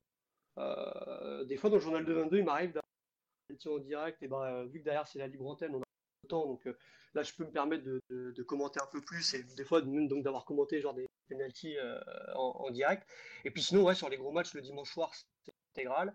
Et sur la Ligue des Champions, là, euh, bah, Dortmund, le- l'aller et le retour, les deux ont été commentés aussi en intégral. Donc là, euh, bah, première 90 minutes de jeu, euh, avec mon, mon- mon collègue qui est avec moi, on, on fait le, le match voilà, comme, comme à la télé à Canal ou à RMC ou, ou, ou ailleurs. Ou toutes les radios. Et co- comment tu prépares Toutes justement. Comment tu prépares ton, ton flash de par exemple de 18h10 où tu sais que tu as une minute Tu notes au fur et à mesure ce que tu veux dire ou tu fais ça un peu euh, Non, de façon Alors, naturelle au feeling je- maintenant? Je- au début, je notais tout. Limite, je faisais du mot à mot quand, enfin, mes premières interventions, hein, pas, pas sur le PSG, mais quand je faisais des, genre la Ligue 2, euh, puis euh, petit à petit la, la Ligue 1, parce que j'étais flippé et que, que ça venait pas euh, comme ça. Maintenant, je vais pas dire que j'y vais les mains dans les poches, mais que je note juste euh, s'il y a, s'il y a un but ou un carton ou une blessure, je note le, le nom du buteur, l'heure, la, la minute de jeu, et après le reste, euh, ça s'appelle quoi. Une minute, ça va, c'est à la fois long pour ceux qui font pas de la radio et ça va à la fois très vite pour ceux qui ont l'habitude euh, du, du média quoi. Je sais pas comment Loïc tu, tu le sens parce que euh, c'est pas ton média euh, de base la radio, mais euh, c'est vrai qu'au début quand on dit t'as une, euh, ça peut te faire flipper. Et Ouais, puis des vrai. fois quand on dit t'as et des fois quand on dit t'as et maintenant quand on dit t'as une minute, tu dis putain une minute c'est un peu court, comment je vais faire pour, pour tout dire quoi? Une minute, c'est- c'est très rapide en radio, hein, surtout quand tu dois en plus décrire ce qui s'est passé le- les 10 dernières minutes ou les 15 dernières minutes d'un match de, d'un match de foot. Euh, pour peu que ce soit un gros match et qu'il y ait beaucoup de, beaucoup de choses à raconter, euh, une minute, c'est très très peu. Puis surtout qu'en radio, c'est très timé. Donc quand on te dit une minute, c'est une minute. Tu fais une, une 0-1 ou une 0-2, ça va. Si tu, passes, si tu fais une minute 10, on te, derrière, on te, on te Ah colle là, dessus. ouais. Donc, euh, ouais. donc euh, c'est, euh, c'est très timé. Il faut vraiment que tu fasses une minute. C'est, c'est vraiment une minute. Alors que c'est là, en fait, où vous voyez, que moi, en tant que culture PSG, où bah, globalement, le site, je fais un peu ce que je veux, où j'ai pas tous ces problèmes, et je suis très content de ne pas les avoir, par exemple. Parce que si j'ai envie, si j'ai envie de faire 8 paragraphes sur la première mi-temps, je fais 8 paragraphes, et 3 paragraphes sur la deuxième, bah, je ferai que 3, c'est pas très grave. Mais c'est ce qui te permet d'être coup, différencié hein, et de, de démarquer, euh, démarquer complètement. par rapport aux autres. hein. Bah, moi, je fais un Toi, live. Loïc, du coup, depuis euh, toi qui as fait tous les, toutes les formes en fait, euh, web, euh, euh, euh, radio, télé, qu'est-ce que Télé. tu, comment tu préfères couvrir un match? Alors, c'est très très différent. Je trouve que je, on m'enlèvera jamais de l'idée que l'écrit restera et reste et restera pour moi le plus fort. parce que ça reste. C'est quand, c'est-à-dire quand tu écris quelque chose, ce que tu écris reste. Euh, je peux donner une info, je peux dire une connerie par exemple euh, à la radio. Il n'y aura pas un, énorme, un énorme impact. Donner une info par exemple à la radio, il n'y aurait pas un énorme impact. si je fais la même chose sur le site internet d'RMC ou à la télé, hein, la radio-télé, mais si je fais la, même info et que je la mets sur le site internet de RMC, l'impact sera beaucoup plus grand parce qu'elle va être relayée, ça va être partagé sur les réseaux sociaux. Alors que si jamais tu donnes une info comme ça, euh, rapidement, en 10 secondes, en radio et en télé, ça va plus s'évaporer euh, avec le temps. Ça aura peut-être de l'effet dans l'heure qui vient.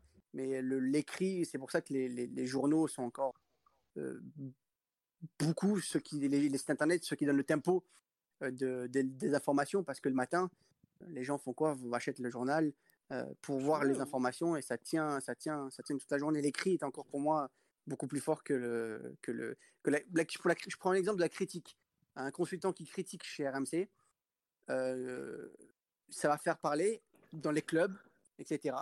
Mais ça fera jamais autant parler qu'un journaliste qui critique quelqu'un ou un club sur, dans le journal. C'est aussi, c'est aussi à, mon sens, hein, je, dis-moi si je me trompe, mais c'est aussi peut-être le fait que dans une radio ou dans une télé, tu vas avoir plusieurs personnes qui vont s'exprimer, tu vas avoir, tu vas moins avoir une ligne éditoriale comme tu vas avoir dans un article écrit où au final, bah, c'est la ligne de l'auteur et cette seule ligne-là qui est, qui est, qui est portée. Quoi. Donc c'est peut-être pour ça aussi que ça a plus d'impact parce que quand l'équipe dit un truc, bah, c'est l'équipe quand euh, Loïc, Tanzi, ou Saber Desfarges ou je sais pas qui ou Riolo dit un truc sur, euh, sur RMC, ben c'est la personne en particulier et pas vraiment le média quoi.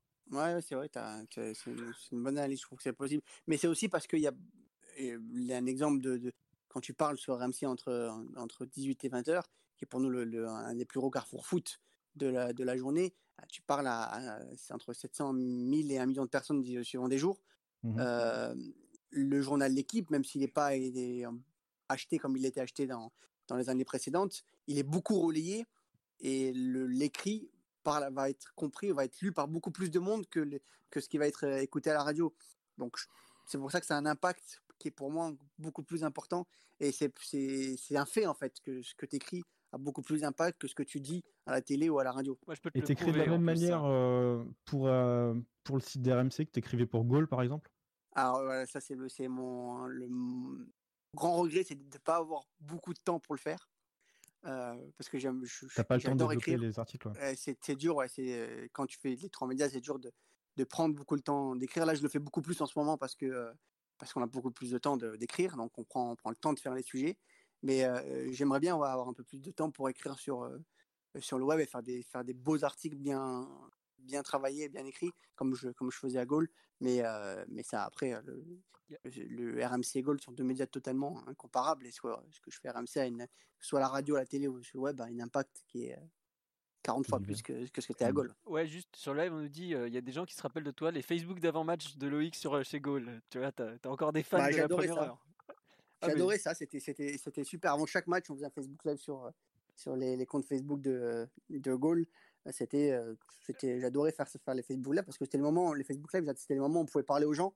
Et c'était surtout les moments où on se rendait compte que ben, ce que tu écrivais euh, sur, ton, sur ton site internet était, était, vachement lu, c'était lu. Donc c'était, c'était, c'était, c'était sympa. C'était mes débuts en plus, donc c'était, top. Bah, c'est un peu toi qui as fait connaître Gaulle en France, hein, je peux te le dire. Parce que pour avoir pour suivre un peu l'actualité des médias autour du PSG depuis des années, euh, Gaulle, c'est quand tu as commencé à sortir des infos au nom de Gaulle qui étaient bah, souvent qui se sont vérifiées, bah, sinon tu serais pas chez RMC aujourd'hui parce que dans la hiérarchie des médias c'est quand même au-dessus, hein, c'est pas, pas insulter Gaulle. Ah bien sûr, RMC. Voilà, mais euh, c'est vrai que ça fait partie en fait de un peu de l'essor de Gaulle en France à l'époque, notamment via ça. Sur le live, on, était trois avec, euh, je, je, oui, je juste mes deux autres collègues à l'époque, Julien Killen et Benjamin Corrèze, qui est maintenant le correspondant euh, PSG pour, euh, pour Gaulle. On était vraiment tous les trois à l'époque où on faisait un, on faisait un gros travail pour essayer de, pour essayer de faire connaître le site et je pense qu'on l'avait ah, Vous avez bien réussi, ouais. Il y a et aujourd'hui, Benjamin fait le PSG, il le fait très bien. Ouais, sur, on nous dit sur le live, c'est quand même euh, le fait que le parler reste, c'est moins le cas avec les, les, réseaux sociaux. Oui et non, parce que moi, par exemple, je vais vous citer un exemple tout bête. Il y a une fois, Loïc, ou je crois que c'est toi ou Mohamed Bouafsi qui avait parlé de Mercato dans une émission de RMC, je sais plus si c'était l'After ou du gars, enfin à 18h.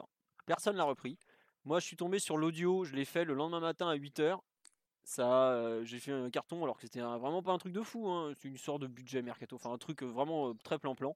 Je peux être sûr que s'il y a l'article au même moment qui est fait en même temps que tu en parles sur, le, sur la radio, dans les deux heures, c'est traité par tous les médias, par exemple. C'est là où tu Ah oui, c'est vrai. c'est- Le, Ah bah le- oui. le relais est incroyable.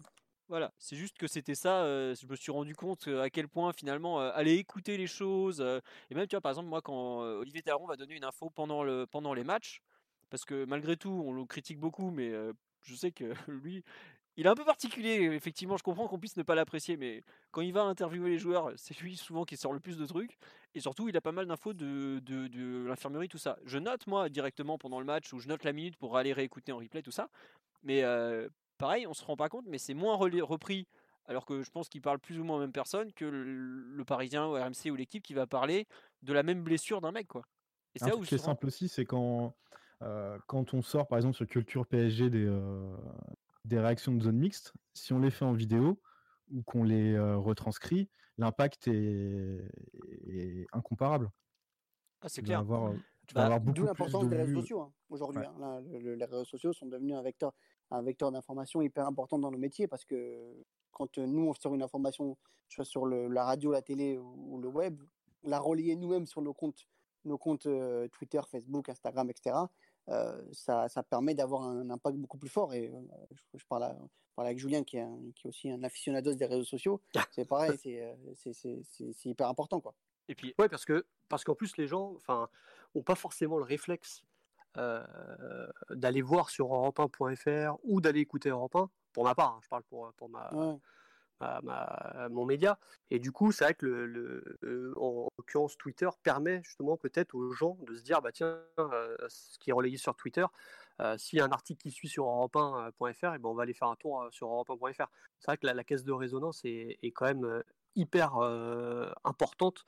euh, sur, euh, sur, sur Twitter, on le voit avec les zones mix, hein, dès qu'il une déclin un peu forte, et si dans la minute on arrive à la, à la, à la sortir, après, c'est repris par d'autres comptes fans PSG. Ça peut être Culture, ça peut être, je sais pas, Paris Fan, Paris Team, ou même les, les, les, autres mecs qui ont des, euh, des comptes un peu spécialisés sur le PSG. Enfin, c'est sûr que ça se répand, mais euh, hyper vite, quoi. bah écoute, moi c'est pas compliqué. Le- la fameuse déclaration de Thomas Meunier après, euh, après Dortmund, le match aller, le coup du carton jaune. Jamais. Euh, Mhm. C'était tout simplement, le mec il a dit ça à la télé belge, personne n'a calculé, et c'est le, notre rédacteur du matin qui l'a sorti, qui l'a fait avant tout le monde. Et on a fait, je crois, 25 000 pages vues avec ce- juste cette brève-là. Et pour nous, c'est énorme, 25 000 pages vues. hein. Je, je le dis, enfin, Mhm. on n'est pas dans les mêmes échelles que RMC, euh, Loïc qui parle à 700 000 personnes euh, tranquille euh, le, le- le soir. Là, nous, on est très loin de ça. hein. Mais voilà, c'est Oui, tout bête. C'est que si ça avait été à l'écrit, si ça avait été à l'écrit, je suis sûr que bah, tout le monde l'aurait vu en même temps, plus ou moins. Quoi. Et c'est là Ouais, où on se rend compte que la vidéo comme ça, ou de l'oral, ou, ou même des fois des, comment dirais-je, des, des zones mixtes où les gens écoutent pas jusqu'au bout. À la quatrième, cinquième, sixième question, il y a des zones mixtes qui durent euh, 3 minutes, 3 minutes 30, des fois 5 minutes même. Genre Meunier qui il fait des zones mixtes, le mec il fait des dissertes quoi. Il y a des fois où on se rend compte en fait qu'il Ouais, faut, mais il faut vraiment tout écouter quoi. En, plus, euh, pour le cas de Meunier, souvent c'est la dernière question où là il te sort la punchline avant de partir. Donc c'est pour ça lui, il faut toujours rester jusqu'au bout. C'est un des rares qui vient en plus, faut toujours rester dans tous les cas.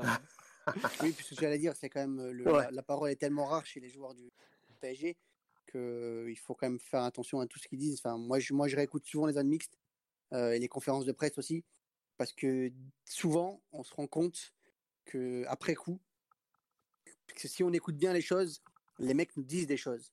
Euh, Tourelle en conférence de presse, alors ça paraît évident quand on, quand on connaît la finalité de, de, d'un match ou, ou des choix après coup, mais quand on réécoute, on se rend compte, disait, ah ouais, tu vois, ça, si j'avais mieux écouté, si j'avais mieux fait, ça m'aurait peut-être mis sur une autre piste.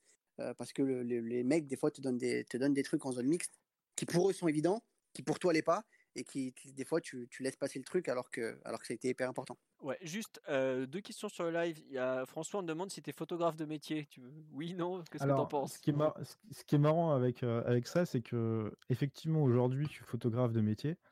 Euh, enfin, je, je fais beaucoup de métiers, mais on va dire euh, autour des médias et, euh, et de l'audiovisuel. Mais la photo, la photo, je l'ai commencé, je l'ai commencé en bord terrain sur des matchs du PSG.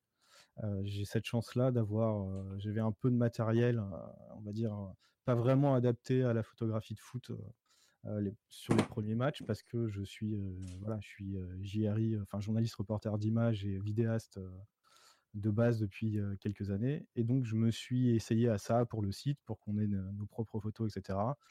J'y ai pris goût, vous y avez pris goût, donc, donc, voilà, j'ai continué. Et puis aujourd'hui, c'est vrai que je suis majoritairement photographe freelance dans la vie. c'est toi qui as voulu faire ça? C'est toi qui as voulu être, faire, faire, faire de la photo? Tu ouais. pris un jour comme ça? Bah, en fait, c'est pas ça, c'est que moi, base, je suis, je suis journaliste presse écrite, j'étais dans un magazine, etc. et le jour où ça s'est arrêté, parce que le magazine a coulé il y a, X années, j'ai commencé à aider Philo sur Culture PSG qui se lançait au même moment, exactement à la même période. Et bah, du coup, comme j'avais ma carte de presse, j'allais au parc, j'allais au parc pour Culture PSG en, bénévole, voir comment ça se passait, aller faire un, un peu de zone mixte, conférence de presse, etc. Et puis un jour, je me suis dit, mais attends, j'ai du matos, j'ai des objectifs, des appareils photo, pourquoi est-ce que je n'irais pas essayer d'aller en bord terrain quoi? Et depuis, bah, au début, je faisais un match sur deux, et maintenant, c'est plutôt 9 matchs sur 10 en bord terrain. Ouais, bah là même, tu as fait. Non, à l'extérieur, c'est quand même plus rare, mais ça m'arrive quand même de faire des matchs en tribune parce que, alors, souvent, quand je vais faire des, des matchs en tribune, c'est que je vais bosser pour quelqu'un d'autre. Donc, ça va être soit soit Perform, donc Perform qui est un groupe euh, international, une, agence de presse euh, sportive. Goal appartient à Perform notamment. Voilà, appartient à Perform. ou la Sexta, ou, voilà, quand je, vais piger pour, pour de la télé, on va dire, enfin pour de la vidéo, en général, si je dois aller en zone mixte, je, vais aller, je vais aller en tribune parce que, parce que j'y ai pas accès avec mon accréditation photographe. Par contre, si si je fais si je fais je couvre la conférence de presse là je peux je peux à la fois couvrir le match en photo et aller aller filmer la conférence de presse à, l'issue du match parce que de toute façon je vais à la conférence de presse parce que je vais récupérer le son pour pour qu'on puisse la retranscrire sur Culture PSG. Ouais, parce vous fait les enfin, vu que la conférence de presse d'après match est souvent intéressante, on essaye, enfin, même là, je crois qu'on en est. il me semble qu'on a, on a passé les deux ans d'affilée à, retranscrire l'intégralité des conférences de presse d'après-match. Et je peux vous dire que des fois, c'est pas simple d'avoir le son de la conférence de presse d'après-match. Hein. je vois que tu parles de la retranscrire quand c'est. Euh, alors, Tourelle, ça va, mais quand c'était Unai aussi, pour oh revenir sur lui. Ah ouais. Sacré Unai. Il y a des fois, je me souviens d'un jour, j'étais en train de retranscrire, donc j'ai avec le son, que, voilà. Et ma copine fait, mais il parle en français ou en espagnol? Non, là, c'est la version française. Alors, je me, je, me, permets de répondre à une question sur le live qui vient de tomber. Pourquoi les journalistes posent plus souvent des questions extra-sportives que des questions tactiques? Alors, ça, je pense déjà que c'est un mythe. La marotte. Ouais. Pour commencer, je pense que c'est un mythe. Je pense qu'il n'y a pas plus de questions sportives que de questions tactiques, et, ou en tout cas sur l'effectif, etc. Et la deuxième chose, c'est que c'est que je vais vous donner un exemple. Pendant allez six mois, un an, philo, on a retransmis en live la conférence de presse en demandant aux gens depuis la salle de, conf de poser des questions à l'entraîneur. ça a marché un match, deux matchs, on n'a plus de questions derrière. Donc c'est compliqué de critiquer en fait les questions que posent les journalistes parce qu'au final c'est souvent des questions que les gens se posent et, et, après aussi, attends, justement, c'est intéressant qu'on aborde ce thème-là. Qu'est-ce qu'ils entendent par questions extra-sportives? C'est ce que j'allais dire. Parce que, parce que moi, je me bah rappelle. C'est qu'il n'y en, a a pratiquement pas en plus. Je peux l'évoquer assez librement. notre ami d'Hertel, Philippe Sanfourche, s'était fait torpiller sur Twitter parce que il avait posé une question à toi lors de Dortmund PSG sur. non, à, à, Kipembe, pardon. À, à Kipembe sur le côté, euh, voilà, l'année dernière, euh, huitième de finale retour contre Manchester, ça avait mal tourné avec euh, le, penalty. Qu'est-ce que vous en avez tiré? Est-ce que vous avez des inquiétudes par rapport à ça ou est-ce que ça vous a servi pour être plus fort? Et il s'était fait torpiller parce que on avait estimé que c'était une enfin certains avaient estimé que c'était une question extra sportive et que ça instaurait la peur au PSG. Alors déjà d'une c'est pas une question extra sportive et, et de deux, c'est une question, je pense, qu'on doit poser en tant que journaliste. Quoi. Enfin, je veux dire, euh, c'est des questions qui sont nécessaires parce que ça fait partie du, contexte, ça fait partie aussi de la façon dont les, joueurs doivent euh, appréhender le, match. Et, euh, et je vois pas où est le problème. Après, bien évidemment, peut-être que pour les supporters de Paris, c'est perçu comme une question un peu allez, provocante, on va dire.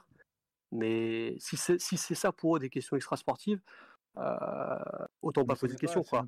C'est pas une question extra sportive. C'est en fait le problème qu'on a, et je pense que tous les quatre on est d'accord pour, on l'a constaté, c'est qu'en très peu de temps, on va dire en, trois ans peut-être, tout a changé autour de, du supporterisme sur les réseaux sociaux.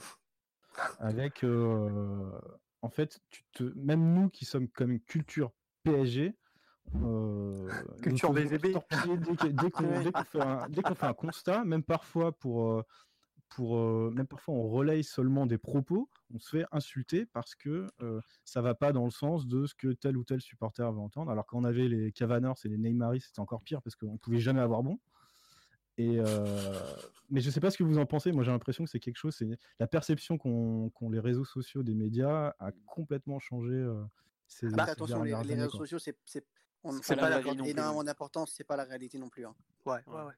Moi, je sais que, tu vois, regarde Culture BVB, par exemple, quand on va vous expliquer ce qui s'est passé, c'est que comme avant tous les matchs européens, je fais le BVB joue à Brême, ils font un match quelconque, je crois qu'ils gagnent 2-1 face à une équipe qui file droit vers la Zweite Bundesliga. Je fais, je poste le compte rendu du match où je dis bah il s'est passé ça, il y a eu le BVB fait pas un bon match, mais il gagne encore une fois parce que c'est vrai qu'ils étaient dans une bonne spirale, ils gagnaient, ils gagnaient. Je, j'ai des, des, fous qui viennent me m'insulter sur Twitter. Ouais, t'as pas honte, tu provoques la peur, tu soutiens Dortmund, etc. etc. J'ai, attendez, j'ai, pas du tout. Enfin, surtout que l'article, il a été lu par 1000 personnes. Il y a eu des dizaines de réactions, des centaines de réactions. Il y a eu 1000 personnes qui l'ont lu exactement.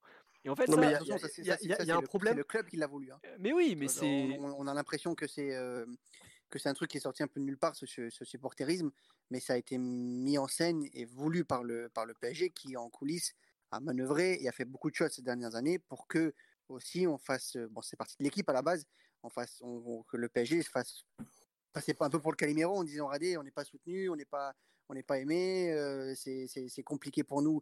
Les médias euh, espagnols soutiennent, soutiennent le Real, le Barça, les médias allemands soutiennent Dortmund, les médias français ne soutiennent pas le PSG. Ça a été mis en scène un peu tout ça euh, pour faire monter la sauce. Et aujourd'hui, le, mmh. résultat, il est là. C'est que aujourd'hui, on se fait très critiquer, souvent à juste titre, pour ma part, je trouve. Mais ça a été monté comme ça depuis plusieurs années. mais, Loïc, tu, sais bien, Loïc, que le, problème, c'est qu'il y a, y a un problème de culture entre la, ce qu'est la presse française et ce qu'est la presse étrangère, notamment la presse espagnole qui est très ou la presse italienne. Parce que quand on prend la, presse anglaise ou même la presse allemande, c'est un peu différent parce que l'Allemagne, à part Bild et, Kicker, c'est pas vraiment des, on va dire des, journaux qui sont partisans. C'est sûr que quand en Espagne, par semaine en plus, en plus et en plus voilà, c'est un hebdo, ouais. Que, que, quand tu prends l'Espagne, que tu as Marca As qui est clairement pro-madrilène, euh, tu as Sport, tu as Mundo Deportivo qui, qui est pro-Barça, oui, bien évidemment, eux, eux c'est une presse partisane. Eux, ils sont là pour soutenir, mais aussi pour torpiller encore plus dur l'équipe quand ça tourne pas je trouve que la, presse française, on a beau critiquer l'équipe, dire que l'équipe des fois fait des, des une putassière, tout ce qu'on veut, c'est assez rapidement oublier la une de l'équipe après le 4-0 du PSG contre le Barça, c'est oublier des, des, des, unes très belles sur le PSG quand le PSG gagne. voilà, après bien évidemment il y a des excès des fois dans leur traitement du, du, club, mais parce que c'est le club qui fait le plus parler. et eux, ils sont dans une volonté aussi de devoir vendre du papier. Mais on n'est pas dans la même culture, on n'est pas partisans. Nous, on, essaie d'être le plus factuel possible, de, dire ce qui a été, ce qui n'a pas été, en étant le, plus objectif. Il ne faut pas s'attendre à ce qu'on on soit du jour au lendemain pro Paris ou pro Marseille ou pro Lyon ou pro Monaco. C'est pas comme ça que ça fonctionne. Après, alors, alors, que la finalité, c'est que si le PSG gagne, moi je parle des Coupes d'Europe hein, le, oui. si le PSG gagne et si le PSG va loin en Coupe d'Europe, mais bien sûr. Nous, médias, on est, on est hyper gagnants dans l'histoire. Mais bien évidemment. Mais bien évidemment. C'est ce que je le dis en tant que, bah, que personne qui gère un site sur le PSG. Pour moi, une défaite, c'est une catastrophe d'un point de vue économique, par exemple. Parce que, ok, le lendemain, ça va, les gens vont pas être contents, ils vont se plaindre, tout ça, tout ça. Mais le problème, c'est les deux jours qui suivent. Parce que là, t'as rien, t'as as zéro. Bon, alors une fois de temps en ah, temps. Si tu une défaite, ça va faire vendre. Voilà, ça, ça fait vendre à court terme, mais à moyen terme, c'est catastrophique. Une victoire, c'est une victoire, euh, une, victoire, ça refait vendre derrière sur deux matchs, ça refait vendre, c'est beaucoup plus important. Et par exemple, après le, PSG, après le PSG, si on prend ces dernières années, si Paris va en quart ou en demi-finale de Ligue des Champions, euh, ça fera vendre. Mais aussi le PSG, malheureusement pour eux, fait vendre aussi quand c'est la crise. Enfin, ça, oui, mais, mais moins, sur, à, long, à, long, terme, moins. Parce que tu, vas, tu vas, auras une, auras une ou deux semaines sur la, sur la pré-Barcelone, tu vois, tu as une ou deux semaines, c'est la catastrophe. Et après, as, par là, tu as une ah finale de Coupe de la Ligue qui passe par là et gagne. Et tu, tu, repasses, tu repasses à autre chose. Alors que Mm. si le PSG va en quart, tu as deux matchs. S'il passe les quarts, tu as encore deux matchs des demi. Et s'il Ouais, passe la demi, tu as la finale. Tout à fait. À la fin, jusqu'à fin mai, tu as, un feuilleton qui t'a tenu en haleine. Ah et bah, qui, bien a fait, que ton truc, Bien évidemment. Alors que tu te fais sortir en huitième retour, donc au mois de mars, tu as vaguement de l'actualité jusqu'à la fin mars, et tu fais avril et mai, fini, c'est Oui, et après, et rien. après tu es, plus, à- t'es plus à même et plus amené à traiter euh, la petite bête. Parce que c'est aussi ce qui reste, malheureusement, Ouais, c'est ça. ouais. Dans l'actualité. quoi. Mm. C'est pas, et c'est pas une question de- d'être négatif contre le Paris Saint-Germain. C'est Ouais. juste que il y a une loupe grossissante sur ce qui ne va pas euh, au sein du club quand le, P- quand le club est éliminé euh, en Coupe d'Europe euh, de manière prématurée. Quoi. Et alors après, c'est vrai qu'il y a un truc, euh, il y, a, il y a un biais, euh, un biais cognitif qu'on peut avoir aussi avec euh, le PSG, c'est que euh, en France, les médias sont très centralisés. Et euh, le- les matchs du PSG sont infiniment plus couverts que n'importe quel match euh, Ah bah n'importe quelle autre bien équipe, bien Marseille compris. Et donc, euh, forcément, ça parle beaucoup plus. Tu vas forcément avoir plus de, de petites phrases, de punchlines, que ça vienne de journalistes, d'éditorialistes ou de qui tu veux, parce que de toute façon, le club est mille fois plus structuré, euh, scruté pardon, que, que n'importe quel autre club français. Donc, c'est vrai que tu peux avoir. on peut peut-être comprendre en partie de pour cette raison le, sentiment de certains supporters qui, euh, finalement euh, ont l'impression qu'on tape toujours sur le PSG. C'est juste qu'il y a beaucoup plus de gens qui traitent du PSG, et donc il y a beaucoup plus de, possibilités d'avoir d'entendre un mot qui nous déplaît. Après, moi, si je peux juste me permettre de faire passer un message par rapport aux gens euh, qui lisent, qui écoutent ou qui regardent la télé, que ce soit n'importe quelle chaîne, n'importe quel journal ou n'importe quel site internet, s'il y a un titre qui vous plaît pas, s'il y a un- une de journal qui vous plaît pas, euh, s'il y a une émission de télé qui ne vous plaît pas, ne lisez pas, ne cliquez pas, ne regardez pas.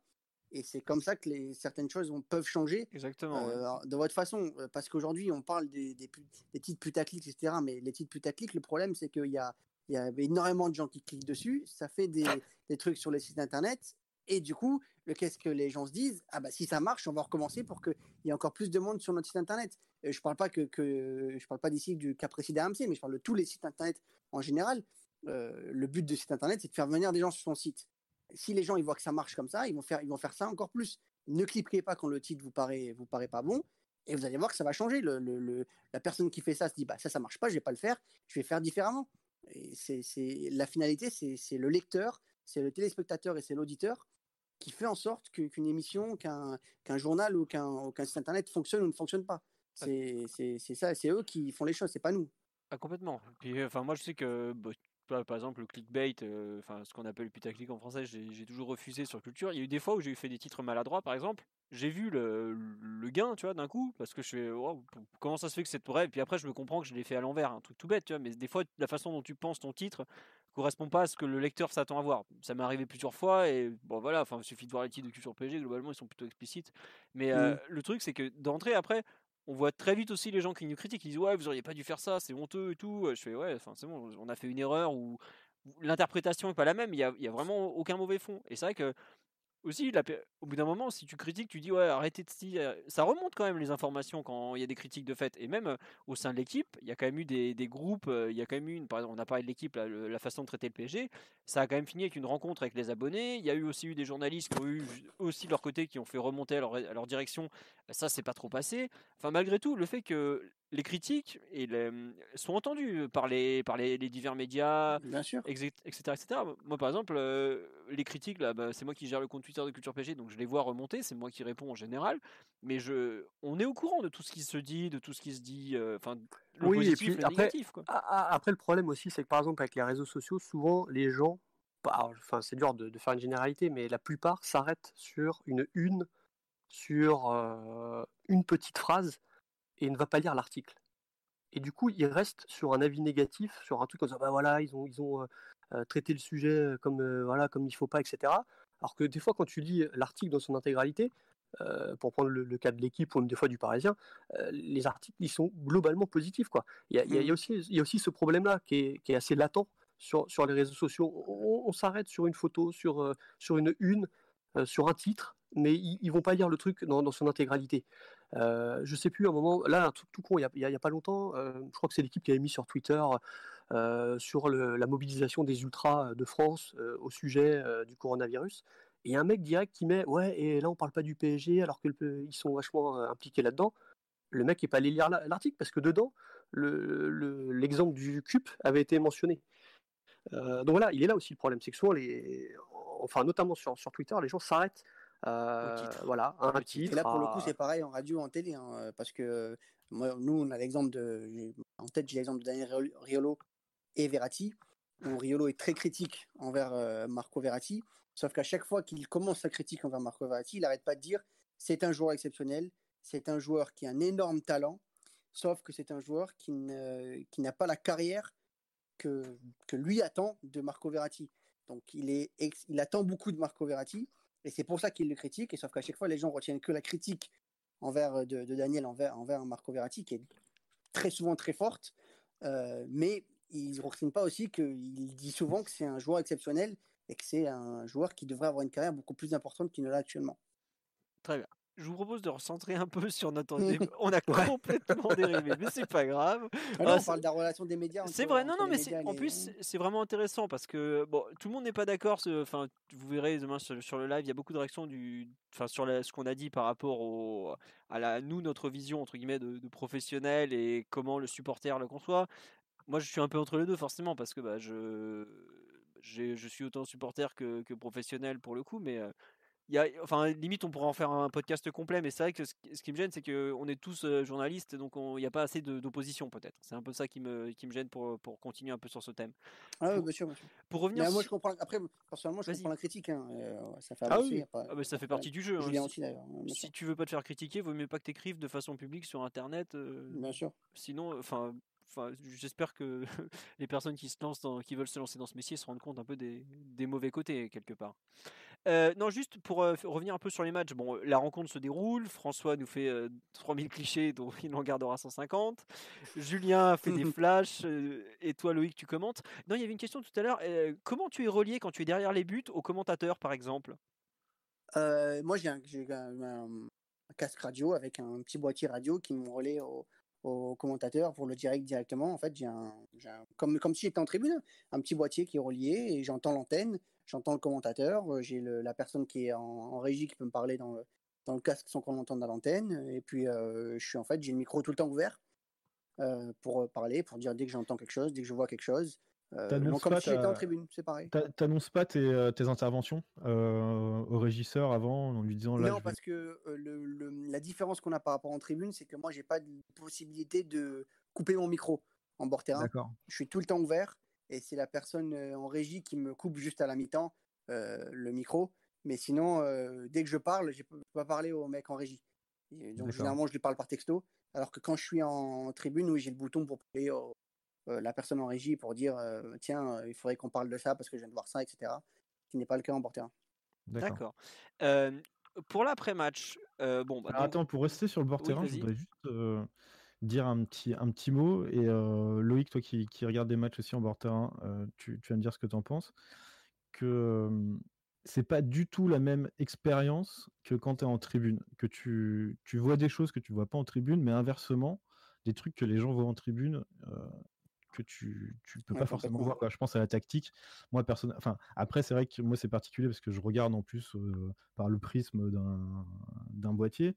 Mais, mais tactiquement, tu, moi, je capte quasiment rien d'un match quand je suis en bord terrain, quoi. Non, c'est pareil. Et puis, enfin, moi, pour le coup, mon rôle, c'est pas du tout de, de parler de tactique, etc. C'est de parler de, de, de, ce que le joueur dit à l'autre, de ce que du ressenti qu'on a de, en étant vraiment près d'eux, quoi. De, de choses qu'on peut voir et qu'on qu'on voit pas en qu'on voit pas en, tribune, parce que la tactique, tout ça, nous, il y a, y a le, le, consultant et le, et le commentateur en tribune qui s'en occupent. Nous, j'ai vraiment le, la, la côté. Et tiens, une question qu'on nous pose, est-ce que ton nombre d'interventions est prédéterminé avant, où tu parles un peu quand on Alors non, pas du tout. pas du tout. Il y a des matchs où je parle vraiment pas beaucoup. à Dortmund, par exemple, match aller, où j'ai pas parlé beaucoup parce qu'on était beaucoup trop en... autour du micro, il y avait beaucoup trop de monde à l'antenne à ce moment. Il y a des matchs où tu parles beaucoup plus parce qu'il se passe beaucoup de choses. moi, je suis comme je suis derrière un but, si jamais il se passe beaucoup de choses sur un but en particulier et que c'est le mien, j'aurais beaucoup plus de choses à dire euh, souvent aussi, je parle des coachs, je parle de Tourelle et du, de Lucien Favre, là, pour le coup, contre Dortmund. Donc ça dépend aussi de comment les coachs sont. En fait, je suis très dépendant de ce qui se passe sur le terrain, de ce que je vois. euh, contrairement aux commentateurs qui racontent tout et qui tout le match est à l'antenne. Moi, il faut vraiment qu'il se passe des choses sur le terrain. En fait, ça, si j'ai rien à dire, je dis rien. Quoi. Il faut vraiment que, que j'apporte quelque chose, sinon, euh, Tiens. sinon je dis rien. Et moi, une Et question que Julien, comme, euh, comme Loïc, vous êtes. euh, est-ce que vous êtes. Je, je dérive. Enfin, pas vraiment, mais est-ce que vous vous êtes inspiré Est-ce que vous avez regardé un peu ce que faisaient les, les autres avant vous dans votre euh, position? D'autres commentateurs, euh, bord terrain ou d'autres Bah, commentateurs radio? Bah écoute, forcément, t'as, moi, enfin, euh, alors après, moi, je suis peut-être de la vieille génération, mais mes premiers commentaires que j'ai entendus quand j'étais gamin, c'était Thierry Roland. Mais pour autant, je me suis pas inspiré de lui, pas du tout. Bah non, mais surtout c'est pas le même métier. en- ouais, voilà. Et en radio, en radio, c'était Eugène Sacomano quand j'étais gamin. Après, il y a eu un moment où j'ai pas écouté la radio en fait. Moi, à la base, la radio, c'est pas du tout mon, mon média. La base, j'étais plus pour le web. Je suis arrivé un peu par effraction en, radio il y a, il y a- il y a 8 ans de, cela. Et à l'époque, euh, bah, j'étais pas du tout prédéterminé à prédestiné plutôt à, commenter des matchs de foot à la radio. J'ai appris sur le tard et après, voilà, oui, peut-être que je- inconsciemment, je m'inspire de, de- de- de certains. Après, c'est, je pense que chacun doit trouver son, son propre style, euh, son propre débit. Et euh, c'est c'est comme le vélo, c'est à force d'en faire qu'on devient de plus en plus à l'aise, qu'on maîtrise le- les impondérables, le direct, et que on, arrive à avoir son, son style propre. Je sais pas ce que tu en penses, toi, Loïc, aussi, parce que ça fait pas longtemps que tu, tu, tu, tu commentes finalement. Euh, Ouais, je sais pas si tu ressens la, chose de la même manière. Ouais, moi j'ai toujours voulu faire de la radio, mais j'ai jamais voulu, vraiment faire de commentaires. C'est plus le média en lui-même qui m'a toujours, euh, toujours intéressé. Et quand j'ai commencé à savoir que j'allais faire du commentaire, il y a une personne qui m'a beaucoup aidé, euh, et qui c'est un ami en commun avec Julien d'ailleurs, c'est Bruno Salomon, qui, qui commentait les matchs du PSG. Ah, pour notre France papa tous. Euh, il nous a tous et aidés. hein. qui m'a énormément crème. aidé, énormément aidé dans, le, dans, dans la manière d'appréhender le commentaire. Euh, il a souvent dit par exemple qu'il fallait toujours faire attention à dire où était le ballon parce que toi tu sais où est le ballon, Ouais, les gens qui écoutent à la radio ne savent pas où est le ballon. C'est des trucs qui m'ont marqué. Il y a plusieurs phrases qu'il m'avait dit comme ça qui m'ont qui m'ont marqué quand, quand, il- quand on, parle du commentaire. Et encore aujourd'hui, il me fait souvent un brief sur mes interventions radio, que ça peut être dans, chez Juga ou, euh, ou en commentaire. Et c'est quelqu'un qui m'a beaucoup aidé parce qu'il aime ça, il aime, il aime partager son, son expérience. Et il a toujours extrêmement bien fait avec moi. C'est lui qui m'a qui m'a fait venir à Tribune PSG à l'époque sur France Bleu.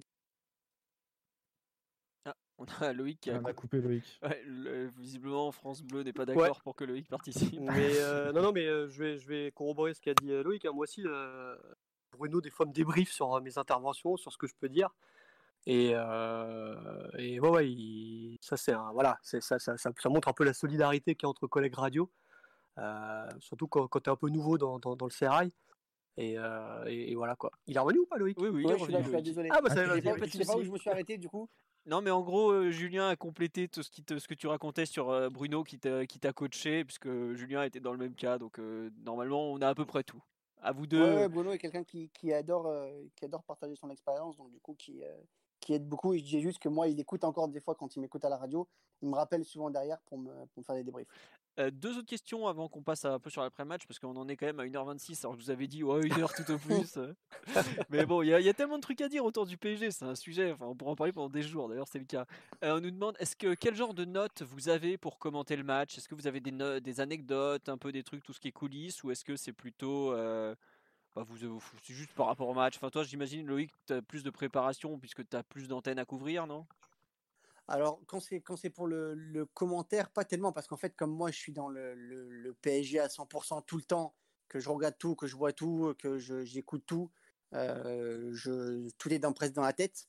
C'est souvent sur l'équipe adverse où j'essaye de, parce qu'on on parle beaucoup du PSG, mais moi, faut pas que j'oublie que je suis quand même sur une antenne nationale, donc je, je suis le Paris Saint-Germain pour RMC, mais quand c'est un PSG Toulouse, il y a aussi des gens qui supportent de Toulouse ou qui veulent, qui s'intéressent à Toulouse, qui écoutent RMC.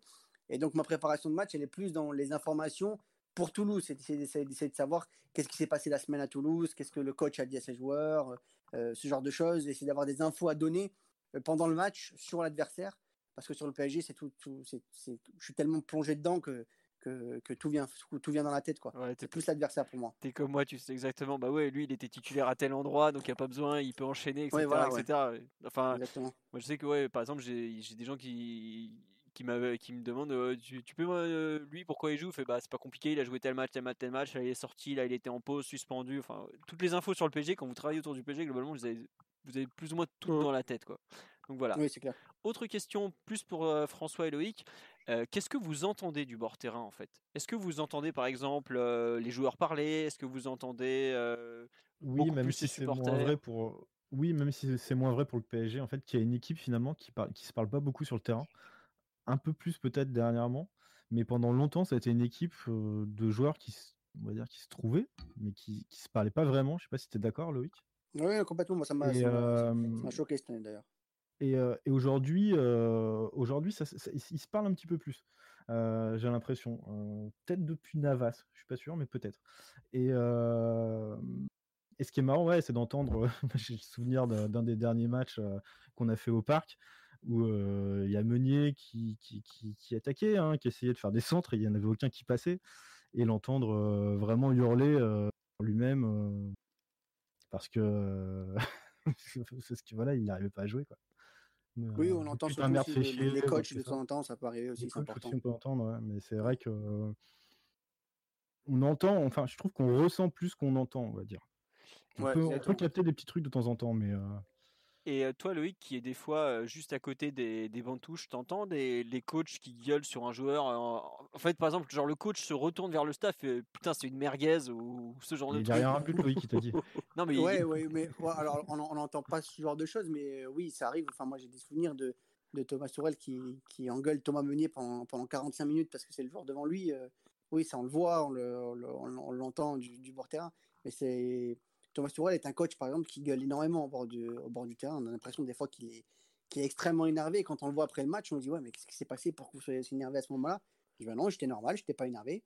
Et en fait, c'est sa manière de coacher, alors que il, il- des fois, il est fou furieux sur, le, bord de la pelouse, mais pour lui, c'est tout à fait normal. Mais oui, c'est le genre de choses qu'on arrive à voir, et c'est ça c'est ce qu'on amène un peu différent à l'antenne que, le commentateur en haut qui est vraiment focalisé sur le jeu et qui voit pas tous les à côté du jeu euh, que nous on peut, nous on peut voir ou ressentir. D'accord. Après, voilà, pour répondre à la fin de la question qui était le bruit des, des supporters hors cas de huis clos est-il un obstacle? Alors, obstacle, on va dire que c'est le mot, c'est-à-dire qu'on n'entend pas forcément, on n'entendra pas comme dans un huis clos ce que vont se dire les joueurs, et donc euh, à force, plutôt les joueurs de l'équipe adverse. Mais euh, après, euh, c'est pas, enfin c'est mieux d'avoir les supporters derrière, même si on n'entend pas ce qui se dit sur le terrain, j'ai envie de dire.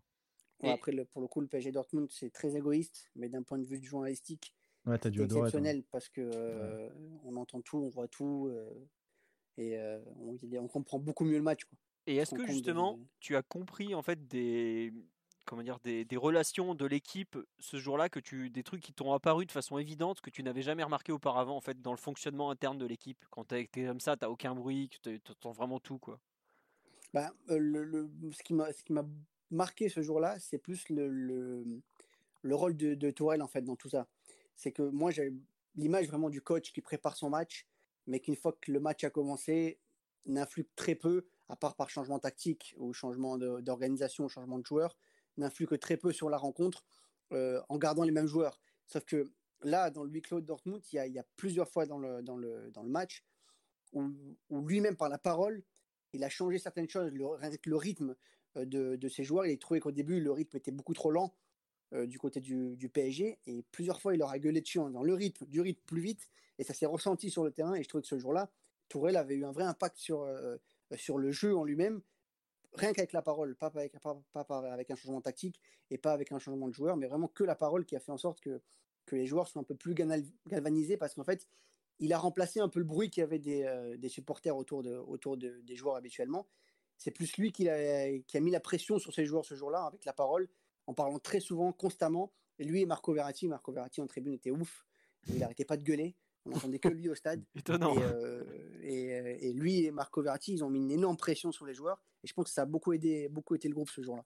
D'accord. Juste, euh, bon, on va passer dans l'après-match. Bah tiens, une- toujours sur le PSG Dortmund, il y a une personne qui me demandait tout à l'heure comment ça se passe ta rencontre avec Kim Pembe. Donc c'est dans les coulisses, les coursives pardon du Parc des Princes où il te prend ta caméra à moitié. Enfin, je me souviens plus comment ça se passe exactement. Euh, alors c'est assez simple. Après le match, moi je vois les joueurs partir euh, derrière la tribune. Euh, moi je suis juste allé saluer Thomas Tourelle à ce moment-là. Donc je vais saluer Thomas Tourelle et je vois qu'il part avec, avec tout le monde. Et là à ce moment-là, je vois les, gens de la sécurité.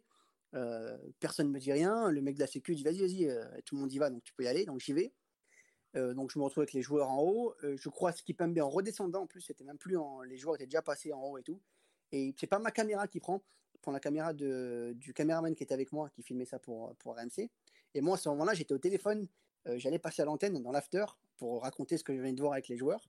Et, euh, c'est avec la caméra d'RMC qui me voit, qui me croise, et où il dit Loïc, euh, ils, avaient ils ont un truc en ce moment, les joueurs, c'est qu'ils disent tout c'est bien beau là, dans, dans, le vestiaire entre eux. Et donc ils me demandent de répéter, de dire ah, Loïc, vas-y, dis-moi, c'est bien beau là.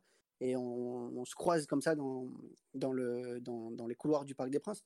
Et d'un point de vue journalistique, c'est un super moment parce que on en parlait avec, avec Julien tout à l'heure. C'était c'est tellement rare d'avoir des moments avec les joueurs du PSG, euh, que ce soit en interview, en zone mixte, de les croiser, de les voir, que c'est des moments privilégiés qu'on vit. Et c'est des moments que moi, le lendemain et le surlendemain, ça m'a servi, cette, ces scènes m'ont énormément servi dans mon travail. Raconter ce qui s'est passé, raconter ce que j'ai vu. Et en fait, c'est la base du métier, c'est d'être là et de raconter ce que tu vois et de raconter ce que tu vis pour que les gens comprennent comment ça se passe à l'intérieur. Et c'était, c'était, c'était incroyable de vivre ça. Je crois que tu avais dit dans une interview que j'ai lu quelque part, euh, je sais plus où, vous étiez plusieurs à raconter votre point de vue.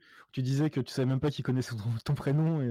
Bah non, parce qu'en fait, on, on, croise, on croise jamais les joueurs. Alors, on, on, leur parle, si on les, on, les voit de temps en temps, on va les voir, on dit bonjour, ça va. Euh, pour cas de personnel, je, je l'ai vu, je l'ai vu énormément de fois, mais on n'a jamais d'échange euh, hein. privilégié comme ça ouais, ou, avec, avec les joueurs, où ça arrive que très très rarement. Euh, que quand un joueur il vient de voir, en fait ça arrive, mais hors cadre PSG, c'est-à-dire qu'on les croise euh, des fois. Moi ça m'arrive d'aller manger au restaurant, de croiser des joueurs, d'aller les voir, dire ça va, tu vas bien, euh, on, parle de la famille va bien, etc. Mais dans le cadre du, du, PSG, c'est-à-dire avec les attachés de presse à côté, avec les dirigeants à côté, avec les autres joueurs à côté, qu'un joueur vienne t'aborder comme ça et te dise Loïc, allez, viens, viens t'amuser avec nous presque, euh, c'est extrêmement surprenant. Et c'est un, un, côté un peu frais qui, moi, sur là, m'avait surpris. Et j'avais vraiment adoré ce qu'avait fait Presnel parce que c'était euh, c'était euh, c'était inattendu et c'était super cool. Et euh, tiens, par exemple, toi, tu fais des fois. Attends, je me. Ouais, tu fais des interviews d'après-match au bord du terrain, de mémoire. Enfin, je me souviens de toi avec David Luiz, non là, Il y a longtemps, là où Ouais, c'était. Je faisais ça pour Gaulle à l'époque. Hein, on, était, on était partenaire de, de l'ICC, qui était le tournoi, le tournoi qui, que font tous les gros clubs européens euh, en, Asie notamment et, au, et, en Amérique. Et donc euh, pendant deux ans, je faisais toutes, toutes les interviews d'après-match du PSG euh, en bord terrain pour la SEC. Donc c'était retranscrit sur les écrans géants des stades où on était. Et là, c'était à Los Angeles, le co David Luiz. Donc, oh, quel bel homme.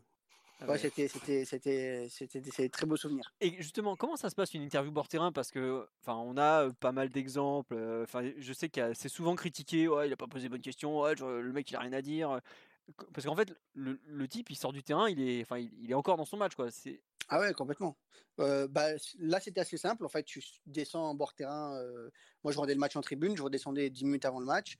Euh, tu vois avec l'attaché de presse. Je suis pressé de voir. Il dit bah, alors, tu veux quel joueur? Tu dis un joueur à l'attaché de presse. si le attaché de presse te dit des fois, je sais pas si tu demandes Neymar à chaque fois, par exemple, l'attaché de presse, il va te dire hein, bah, Neymar, il a parlé ou il veut pas parler. Est-ce que tu, tu veux pas, tu veux pas David Luiz, tu vois, à la passe? Donc, tu dis bah oui, pas de problème. Donc tu t'arranges avec l'attaché de presse. Et, euh, et, le joueur vient après. Et en fait, tu, poses généralement la question, la première question, c'est sur son ressenti du match. Euh, c'est le plus logique. Il sort du match, donc qu'est-ce qu'il a ressenti d'une victoire, d'une défaite, d'un match nul? Et après, tu peux enchaîner là-dessus. David Luiz, ce jour-là, je lui avais posé la question. C'est le dernier match de la tournée. C'était un PSG Leicester à, à, à, Los Angeles. Et euh, 4-0, je me rappelle plus du score, tu vois. Bah, Hudson Edouard a marqué, le... tu vois, c'était un peu la ouais, Dans le stade des Galaxies, ça je me rappelle par contre. Et euh, donc c'était la fin de la tournée, donc on avait fait un petit bilan de la tournée avec, euh, avec David Luiz en disant, euh, et comme moi j'étais partenaire de l'ICC, en disant aussi, bon, euh, qu'est-ce que qu'est-ce que vous avez pensé des fans américains, etc. Parce qu'il fallait mettre un peu en valeur le, un peu en valeur le tournoi. D'accord. Et euh, justement, tu dis c'est l'attaché de presse, enfin tu t'arranges avec l'attaché de presse pour avoir un joueur. En Ligue 1, je suis pas sûr que ça se passe comme ça ou en Ligue des Champions. J'ai l'impression que c'est plus euh, l'attaché de presse qui dit bon, t'auras un tel euh, s'il veut bien s'arrêter ou c'est moi qui, qui, suis un peu de mauvaise foi? Euh, non, pas Alors, forcément. Normalement, il y a le, forcément le... un joueur qui s'arrête de toute façon. Quoi. Ouais, exactement. Mais le, oui. normalement, on donne, on donne toujours euh, nos choix, encore plus en Ligue des Champions. Euh, je pense même que normalement, Mohamed, il faudrait que je lui demande, mais Mohamed donne ses choix à l'UFA. Et c'est l'UFA qui va avoir un attaché de presse en disant le diffuseur, tel diffuseur veut ce joueur, tel diffuseur veut ce joueur. Parce que des fois, il y a ah aussi ouais, le, je pensais le... pas qu'il y avait un rapport, enfin, un rapport il de faut, force. Il faut que je vérifie, mais souvent ça se passe comme ça. Où, ouais. où, où, tu demandes à, à l'UFA le joueur que tu veux, l'UFA va avoir un attaché de presse, Et après, quand, comme nous, on les voit tout le temps, les mecs, hein, les de presse, on les connaît, que ce soit. Yann, Alexis, Timothée, etc. au, au Oui, PSG. alors, Là, il a On donné leur- les trois prénoms pour ceux qui ne sont pas. euh, Yann Guérin, Timothée Lemoine et Alexis Thiebar. Voilà, les trois de presse Qu'on on aurait, euh, qu'on aurait aimé bien avoir ce soir, qu'on aurait bien aimé avoir ce soir euh, Ouais. dans le podcast. Mais bon, Et euh, donc, comme nous, on les connaît, comme c'est des, des bons gars en plus, hein, on les connaît, on va leur, on, on, on a, on- c'est plus facile d'aller les voir, discuter avec eux. Et on comprend, nous aussi, qu'on ne peut pas toujours avoir Mbappé, avoir euh, Neymar, avoir les plus grands joueurs. Et que des fois, il faut avoir un Marquinhos qui passe, euh, Oh, qui passe euh, une, fois, une fois sur deux. quoi. Marquinhos qui finit, ouais, voilà, une fois sur deux. à Le pompier de service. Le pompier de service pour Marquinhos. Ah bah, vice-capitaine, mais il a déjà les responsabilités presse, en tout cas, le pauvre. Ah bah, dès que c'est chaud, dès que c'est chaud, c'est marqué. Hein. Non, mais c'est ça en plus, c'est que. Bah, après le match aller de Dortmund, c'est lui qui est passé en conférence de presse. hein. Ouais, c'est bah, en- bah, donc justement, après le match, donc la rencontre se finit. Bon, François, euh, toi tu pars en conférence de presse pour filmer Tourelle, et après vous deux, là, Julien et Loïc par exemple, vous avez le choix. Vous pouvez aller soit en zone mixte, donc ce qu'on appelle la zone mixte, et où il y a les joueurs qui vont passer, soit conférence de presse. Comment à cet instant déjà vous faites le choix euh, l'un ou l'autre? Euh, écoute, moi je, je vais direct en zone mixte. En fait, depuis Unai Emery, euh, avant c'était une perte de temps d'aller en conf. Parce qu'avec Unai, euh, pour la radio, c'est très compliqué quand même à exploiter. Euh, souvent, c'est 10-15 secondes grand maximum. Et, euh, et c'est plus une perte de temps qu'autre chose. Avec Tourelle, c'est mieux. Mais souvent, ce qu'on fait, alors moi, quand je suis tout seul euh, pour couvrir le match, je m'organise avec mes confrères, notamment d'RTL, où soit c'est Philippe Excellent soit Philippe. Nicolas Georgerot, qui, donc, qui vont faire la conf de presse. Et moi, je vais les couvrir en zone mixte. Alors des fois, euh, eux, la conf est terminée, ils arrivent en zone mixte, on n'a toujours pas eu de joueurs. C'est c'est ce qui arrive assez souvent d'ailleurs. Euh, ouais. mais, mais voilà, donc du coup, ouais, moi je, je privilégie la, la zone mixte parce que c'est là où tu as vraiment un échange direct avec le, le joueur et où, en règle générale, tu as quand même des, des, des propos plus intéressants, euh, sauf quand c'est des euh, non francophones euh, qui débitent euh, des, des banalités, malheureusement, ça peut arriver. Je vais pas, je vais pas citer les noms des joueurs, mais on- Ah, le problème, c'est que ça arrive souvent dernièrement où tu vas avoir que un ou deux hispanophones. Quoi. c'est ça. Voilà. C'est ça. Et pour les radios, Bon, c'est tu pas peux le dire, très hein, très Pablo pratique. Sarabia, hein, qui est terrain, mais Oui, ou Bernat mixte. aussi. Bernat aussi en zone mix, qui est Juan pas, Bernat qui est aussi, pas ouais. dingo. Ouais. Ouais. Ouais, non, mais c'est- après, même Et chez surtout, les. c'est Ron Bernard qui parle très vite et c'est très difficile de le traduire derrière. Ah bah ça, euh, ouais. Alors imagine pour un mec qui parle pas espagnol. tu sais, François, quand j'arrive le, le dimanche matin après le match à 17h, ouais, y a pas quelqu'un qui parle espagnol là? Je suis en galère, je comprends rien ce qu'il raconte. Ouais, non, mais c'est, en fait, c'est vrai qu'il y a au PSG, on nous demande qui sont les joueurs les plus sympas. C'est pas une question de plus sympa, c'est qu'il y a un peu les bons et les mauvais clients. Et au PSG, des bons clients, il y en a quand même pas beaucoup en fait. C'est... Ah, après, je sais pas ce qu'en pense Loïc, il faut quand même aussi rétablir un truc, c'est que euh, des fois les joueurs font aussi un peu à leur tête euh, pour la zone mixte. Euh, parce que normalement, il y, a- il y a des joueurs qui sont déterminés, enfin qui sont euh, désignés pour euh, aller faire la, la zone mixte. Alors des fois, ils mettent des carottes. Et, et j'ai même vu très récemment un joueur qui n'était pas le, le joueur le plus connu, enfin le plus, le plus important du, du- du groupe, négocier avec, euh, avec Yann Guérin, en gros en lui disant Ah non, non, j'ai pas envie d'aller en zone mixte. Et le mec est passé, euh, est passé dans le couloir, l'antichambre de la zone mixte à côté de nous avec un grand sourire. C'est- Non, non, c'était euh, c'était au parc. C'était au parc. Ah, ok, d'accord. Euh, J'ai et, le même exemple à euh, Lille. et tu le voyais le mec négocier, tu vois, en disant ouais non j'ai pas envie et tout, et euh, il nous l'a fait à l'envers comme ça quoi. Ah non c'était à Lille, t'as raison. Non, non, non, t'as raison. euh, Oui bah Loïc. Oui, oui. On parle du même Loïc. On parle du même. C'était à Lille. Voilà, on parle du même. Ouais, d'accord. Et, et- et ça c'est lunaire. Et euh, Parce que globalement, en fait, le journaliste, le, le joueur se présente, donc d'un coup, il a une nuit de micro sur lui. Après, euh, Bah non, en fait, la base de la zone mixte, de- Voilà, de- la explique. base de la zone mixte, c'est que tous les joueurs passent en zone mixte. Le les journalistes qui veulent un tel joueur, je sais pas moi, par exemple, moi, j'attends la, la zone mixte parce que je veux parler à Thiago Silva. Normalement, tous les joueurs passent. Donc, je sais que Thiago Silva va passer en zone mixte. Il passe. Moi, moi euh, RMC, je décide de parler à Thiago Silva. Donc, je vais voir Thiago Silva en disant est-ce que, est que vous pouvez nous dire un mot? Et, dans ce- et c'est le joueur qui décide de s'arrêter ou de ne pas s'arrêter. Normalement, ça se passe comme ça. Sauf Dans un que monde depuis, idéal. de- ouais, mais non, c'est- normalement, c'est c'est la zone mixte. C'est tous les joueurs qui passent et chaque média va voir le joueur, le joueur euh, qui, qui veut aller voir. Sauf que depuis, euh, depuis- bon, maintenant cette année au PSG, c'est deux joueurs qui passent en zone mixte, choisis par le PSG, euh, en négociation avec les joueurs et qui passent après la rencontre parler à la presse. Mais c'est fini le temps où, où tous les joueurs passaient et chacun allait voir le joueur qui voulait aller voir. Mais ça, c'est c'est pas propre au PSG, hein. c'est propre euh, Bah, maintenant. non, à non, ça, généralise. clubs, ça, euh, ça même tous les sports, j'ai envie de dire. hein. Quand je couvre du rugby, les mecs en zone mixte, on me dit il y a machin et machin qui va venir en zone mixte et c'est tout quoi. Mais c'est pas le but de la zone mix à la base. quoi. Non, bien La sûr. base, c'est c'est c'est justement ça le problème. c'est- c'est- Et c'est pour ça, moi, que je, je- à un moment, j'allais, enfin, j'ai- la zone mix, j'en ai eu un petit peu marre. C'est parce que finalement, euh, t'as un, t'as un, voire deux poules parce qu'il y a vraiment beaucoup de monde à Paris. Mais sinon, tout le monde a le, enfin, on pourrait avoir un micro pour tout le monde presque, en fait. Bah, c'est ce qui s'est passé après les- le, le match. C'était euh, le Dijon. Dijon, voilà, c'est moi. Dijon. Oui, bah, j'y Ouais, suis allé ça. pour la radio, par exemple. Ouais, exactement. Ouais, mais là, c'était à cause du coronavirus. Ils Oui, voulaient mais dans- limiter les, euh, les, Oui, mais euh, dans- les dans le fond, interactions, entre guillemets. Dans le fond, Julien, ça pourrait se passer comme ça à chaque fois. hein. Non, parce que Non, euh, moi, j'ai posé. euh. alors, bien sûr, je, suis allé voir mes collègues avant, la- avant de voir Marquinhos. C'était Marquinhos le genre. J'étais allé voir les collègues d'RTL, Radio France, pour savoir quelles questions ils voulaient poser, qu'on soit raccord. Mm. Euh, qui est voilà que. Mais imagine, euh, voilà, je sais pas, moi, j'oublie une question Chacun essentielle. question, ouais. Ça peut arriver, et puis quelqu'un d'autre a peut-être aussi un autre angle. Ouais, ou Euh, alors là- rebondir là- sur là- le propos ou un truc. Voilà, là, en l'occurrence, Le, le problème, c'est que tout le monde va avoir les mêmes propos, même si chacun va pouvoir poser ses questions. Bah, tu vas ouais. pas avoir, voilà, comme une zone mixte il y a quelques années où tu aurais 6-7 joueurs qui passent. T'en as un qui chope Silva, t'en as un autre qui chope Mota, un autre qui chope, je sais pas, tu vois ce que je veux dire? Oui, bien sûr, bien sûr. À l'époque, à l'époque de Thiago Mota et compagnie, il y avait encore. enfin, Oui, il y a, et- il y a- il y a que 2-3 ans, il y avait encore beaucoup plus de joueurs en zone mixte. Quoi. Bien sûr. Et le micro pour euh, qui, en gros, le pool, ça s'appelle un pool. hein, les- quand il y a un journaliste qui porte la voix des- de, de ses confrères. Là, contre Dijon, ça allait parce que l'un des thèmes centraux, c'était euh, le coronavirus, les, me- les mesures barrières, etc., euh, et le match de Dortmund, le match retour, si euh, d'aventure il devait se jouer à huis clos ou pas. Mais après, ça peut pas être tenable sur, euh, sur le reste de la saison parce que voilà, euh, je sais pas, Loïc va, va avoir des questions euh, particulières à poser, euh, mon confrère des RTL aussi. Enfin, c'est c'est difficilement envisageable de, de faire ça quoi. Et puis si on commence à, à- à faire ça, alors après c'est pour nous c'est c'est la fin du métier quoi. Ouais, bien sûr. Euh, tiens, euh, sur question sur le live, on nous dit quand Neymar, donc quand Neymar s'arrête en zone mixte, donc déjà en général c'est un C'est événement. lui qui décide. Voilà, c'est lui qui dit j'ai des choses à dire. Il dit ah, bah, bah, moi, l'exemple même de, bah, de Dortmund, où euh, il s'arrête qu'aux détenteurs de droit, donc chez nous à RMC avec quelques détenteurs de droit étrangers. Euh, on nous l'annonce un tout petit peu avant. Le PSG nous dit peut-être que Neymar euh, va s'arrêter, on ne sait pas. et en fait, c'est lui à chaque fois qu'il s'arrête, c'est parce que lui a décidé de s'arrêter. Neymar, c'est lui et, et Mbappé, c'est deux, deux joueurs au PSG qui décident quand ils veulent aller parler à, en zone mixte ou pas. C'est eux qui, c'est vraiment eux qui, qui t'arrivent au truc quoi.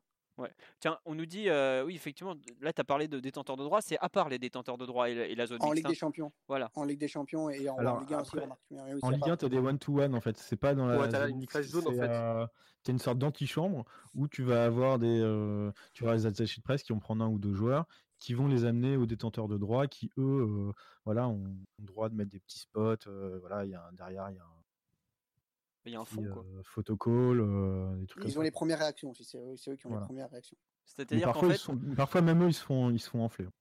Oui, bien sûr. Ouais, ouais, bah, je, je- le match de 17h, le samedi par exemple, euh, ou 17h30, pardon, euh, je vois euh, Canal, euh, il- régulièrement, il n'y a pas de réaction d'après-match par exemple.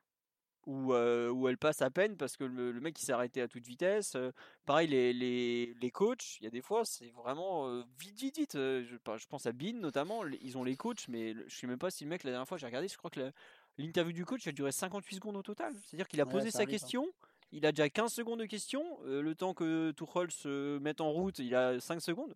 Enfin, il développe 3, 4 phrases et terminé, hop, suivant quoi. Enfin, c'est pour ça que la zone mixte, en fait, l'après-match, c'est à la fois. euh, on apprend pas mal de choses, mais je trouve que c'est vraiment de plus en plus euh, contrôlé. Et euh, enfin, aujourd'hui, c'est presque devenu un exercice de communication plus, plus qu'autre chose. Quoi. Enfin, je sais pas vous comment vous le ressentez, euh, Julien, Loïc, François.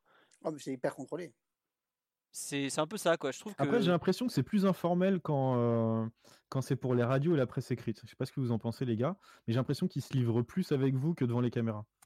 Ouais, c'est possible. Ça dépend, ça dépend. En fait, Que le, parfois, que, moi je vais pas rarement en zone mixte euh, ces derniers temps, mais je me rappelle quand, par exemple, j'avais l'impression que Loïc, tu avais plus souvent des, des, euh, des échanges informels avec les joueurs hein, quand vous étiez en presse écrite, parce que voilà, euh, les mecs euh, savent que s'ils fourchent euh, un mot, euh, ça va pas leur retomber dessus, quoi. Ouais, non, c'est possible. C'est possible. Mais là, mais on, déjà en l'espace de 3 ans, les zones mixtes, ça a complètement, complètement changé. C'est. Bah, déjà, il n'y a, plus de sépara- il y a plus de séparation entre la, la radio et la presse écrite. hein. Euh, Ouais, il y a pareil, deux poules, c'est Ouais. euh, c'est radio, presse écrite d'un côté et euh, télé de l'autre.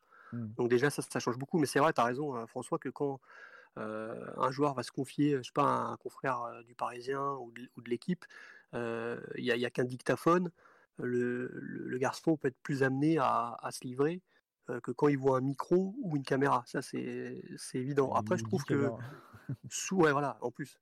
Mais je trouve que maintenant, en règle générale, le, discours est formaté. Quoi. ce que, je sais pas moi, Kipembe par exemple va te dire en, radio, tu peux être quasiment sûr, aller au, mot près, que dix minutes plus tard, il va dire la même chose devant la télé. Hein.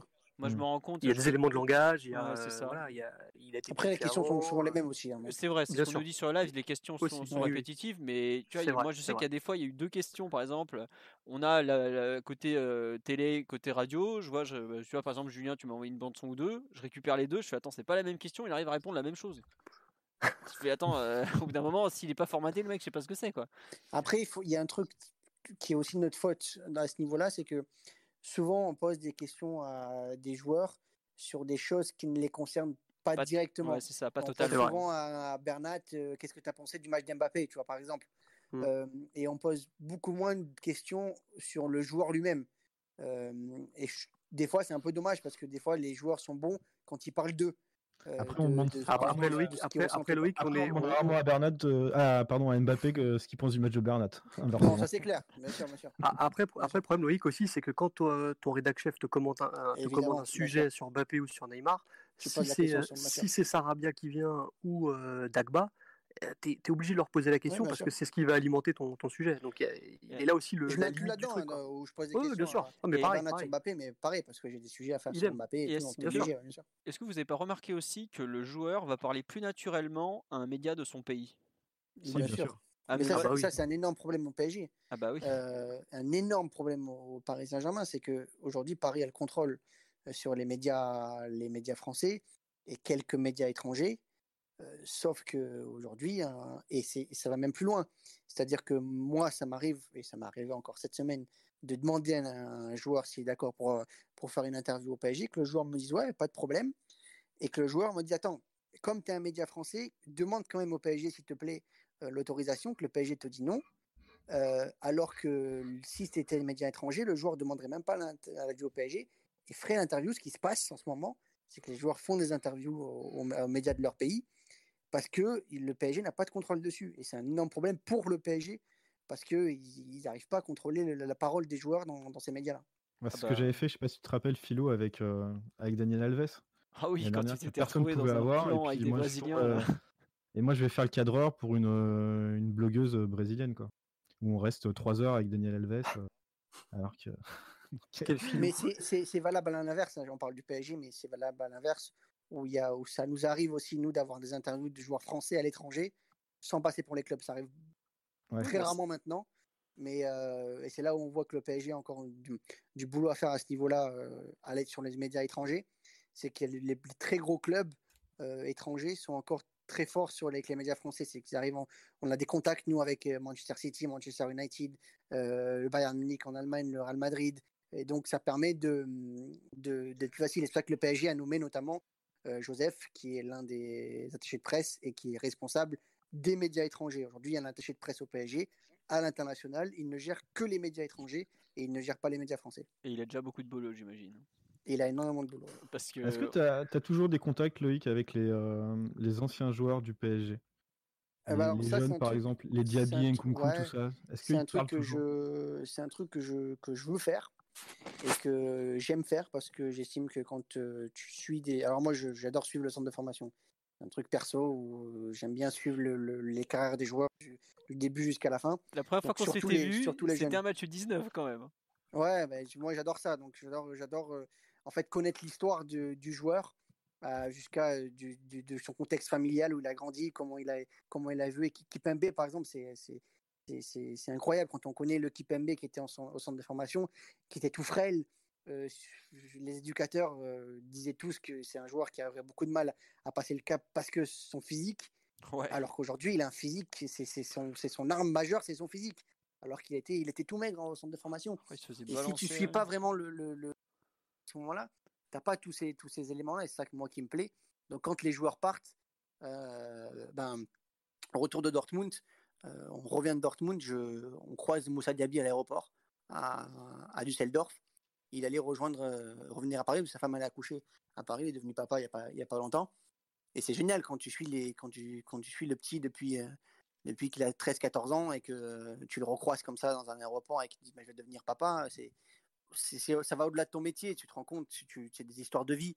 Et le, la base de notre métier, c'est quand même raconter ça, raconter des histoires et raconter aux gens les histoires de ces personnes-là, de, de, de- des footballeurs. Et, et si tu n'as pas cette relation-là avec eux quand ils sont tout petits, quand ils arrivent chez les pros au PSG, ils sont tellement dans un monde, tellement dans un moule, on le redit, on n'a tellement pas accès à eux que c'est terminé, que tu peux, tu l'approches plus. euh, là, c'est là, c'est là, c'est fini. Donc c'est pour ça que moi, je prends, je prends des nouvelles encore de, de, pas tous, mais de la majorité de ceux qui partent. Très bien. Euh, sur le live, est-ce qu'il y avait des questions encore Oui, on nous demande est-ce que les joueurs sont sanctionnés s'ils ne se présentent pas alors que c'était prévu, par exemple? C'est le club plutôt qui est sanctionné. Oui, Julien. Bah alors ça, moi, Julien. il me, s- euh, est-ce que les joueurs sont sanctionnés? Euh, Alors moi, à une époque, à une époque, on m'avait dit que euh, il y avait les trois noms des joueurs étaient notés sur un tableau euh, dans le vestiaire du, euh, du, du, enfin, du, du- PSG et qu'en effet, si les joueurs se, si les joueurs se présentaient pas, euh, ils étaient sanctionnés. Après. J'ai pas vérifié, j'ai pas, la, pas la, la confirmation du truc, mais il me semble qu'ils sont sanctionnés par le club. Mais après, il faut voir c'est quoi la, la sanction quoi. Enfin, je veux dire pour eux, c'est entre guillemets un pourboire quoi. Ouais, c'est 50 euros. Ok, d'accord. Mais mais mais mais après, oui, après le- le club a une obligation normalement de présenter des joueurs à la presse. Euh, sinon, ils peuvent être sanctionnés par la ligue euh, en- si c'est si c'est pas le cas quoi. Tiens, juste euh, question euh, pour un peu finir sur tout ce qui est zone mixte. euh, Est-ce que vous êtes déjà un peu le ton est déjà vraiment monté en zone mixte avec des joueurs, par exemple, parfois? Ou non, jamais? Moi, qu'un journaliste, c'est. Ouais, oui, je me rappelle, je me rappelle, rappelle très bien. Non, avec des joueurs, non, jamais. Non, Non, des fois, des fois, des fois, on, si des fois on les, on les chambre un peu. Genre, je me souviens des fois que Kipembe justement, euh, quand il passe devant nous, il nous nargue et tout, euh, et qu'il veut pas s'arrêter, et qu'on lui dit, bah Presco quand même, viens nous parler de ça et tout, et, et il nous envoie un peu balader quoi. Mais sinon non, il n'y a pas de raison, on n'est pas là pour s'embrouiller. Enfin, les mecs, euh, s'ils ont envie de nous parler, ils nous parlent. Euh, nous, bien sûr, ça nous fait chier dans notre travail de pas pouvoir euh, avoir leur, leur réaction quoi. Mais, Par contre, euh, ça peut ça. arriver qu'un ça peut arriver qu'un qu'un mec se barre parce qu'il a pas aimé la question et donc du coup Ouais, euh. Ah tout oui, le monde est planté ah bah, derrière. bien sûr. Ah bah bien sûr. Ça, ça Ça- arrive, euh, ça arrive souvent. Bah, un exemple, le- le- l'exemple le plus frappant, euh, PSG Celtic Glasgow. Paris bat son gagne 7-0, je crois, c'est ça, euh, le, son record euh, en, en Ligue des Champions. On n'avait personne en zone mixte. Euh, 7-1, 7-1, pardon. Oui, d'ailleurs, c'est c'est Dem- c'est Dembélé qui a marqué, Oui, je crois. ma- première minute, voilà. frappe Voilà, exactement. Du coup, il n'y a personne en zone mixte, aucun joueur. Et là, il y a Neymar et Daniel Alves qui, qui déboulent de nulle part. Et il y a un journaliste espagnol qui lui pose une question sur le Real Madrid. Neymar se braque, il se barre, Daniel Alves fait pareil. Résultat des, des courses, zéro joueur pour euh, la presse française. Et là, oui, là, là t'es un peu les boules, quoi, tu vois. T'inquiète Ouais, pas. ça, ça, ça, ça, on ça va le retrouver souvent, cet espagnol, Julien. On va le retrouver, je non, euh, juste. Non, en- mais après lui, après lui, il fait, il fait son métier, enfin, il fait son boulot. C'est, c'est sa rédac, ça se trouve, l'a envoyé exprès à Paris pour lui poser, pour qu'il pose la question à Oh bah oui, sur le Real. Combien de fois Et on voilà, en a quoi. en conférence de presse là? Et Thomas Tuchel On en a, euh, avec des, des questions dans toutes les langues du monde là pour arriver à dire euh, Neymar, Mbappé, Real Madrid euh, pour se faire envoyer chier devant toute la France en plus. Euh, non, une question sur euh, justement les fameuses sorties à la presse de Leonardo. On nous demande est-ce que vous êtes euh, pré- Ah. préparé, enfin pas préparé, mais prévenu avant qu'il arrive ou c'est à chaque fois le grand show qui commence quand l'artiste entre en scène Non, non, on est prévenu. On est prévenu, ouais. Quand par exemple À la fin du match, avant le match euh, Quand on arrive en zone mixte, généralement. et Tout le monde est prévenu quand on arrive en zone mixte. Ouais, Certains sont prévenus un peu avant, mais Puis on voit, et on voit surtout, on, on- on voit surtout c'est que ça s'affole en fait. On, on voit que ça court un peu dans tous les sens et euh, on vient nous voir d'un pas un peu, euh, voilà, un peu, un peu rapide en nous disant attention, Leonardo va venir parler quoi. Là, sortez, branchez bien les micros, ça va, ça va rafaler pendant 10 minutes. là. Comme ça, c'est Voilà. incroyable. Enfin, enfin, on pourra en parler longtemps aussi, mais euh, il y, a, il y a un esprit de fascination chez, chez les médias pour Leonardo euh, qui fait qu'aujourd'hui, c'est dès qu'il vient parler, tu as l'impression que tout le monde attend un, un peu la parole de Dieu qui arrive euh, parce que il, il- je sais pas comment l'expliquer, Bah, si, C'est simple, euh, c'est simple. On a tellement, on a tellement été sevré euh, par les directeurs sportifs précédents Ouais, c'est vrai. que lui, il arrive, il, alors bien évidemment qu'il fait de la langue de bois, qu'il raconte ce qu'il a envie de raconter, mais il a quand même un, globalement un discours de vérité qui fait que tu as envie de l'écouter, tu vois. Et en plus, quand il vient, c'est pas, il vient pas pour deux minutes, quoi. Il, bah, vient, il reste 6-7 minutes, il parle de tous les sujets. Il y a la petite tape dans le dos, il y a le, le petit moment un peu rigolo. Enfin voilà, c'est un il, maîtrise sa communication, mais de manière assez magistrale quand même. Faut, faut, l'admettre. Ah oui, et c'est ça qui, voilà, c'est ça qui, nous fascine dans un certain sens. Après, bien évidemment, faut pas tout prendre, tout ce qu'il dit pour pour argent comptant, quoi. Ah bah ça vaut mieux pas, oui, parce que bon, il a quand même glissé quelques, quelques saucisses extraordinaires au passage. Mais juste la scène avec Talaron après à Metz, parce que globalement, ah, il, bah, être honnête, mais t'es fou. enfin, non, mais ça c'était extraordinaire, ça. Ça c'était extraordinaire. Vous y étiez vous à ce moment-là à Metz? Ah bah oui. moi j'étais juste devant.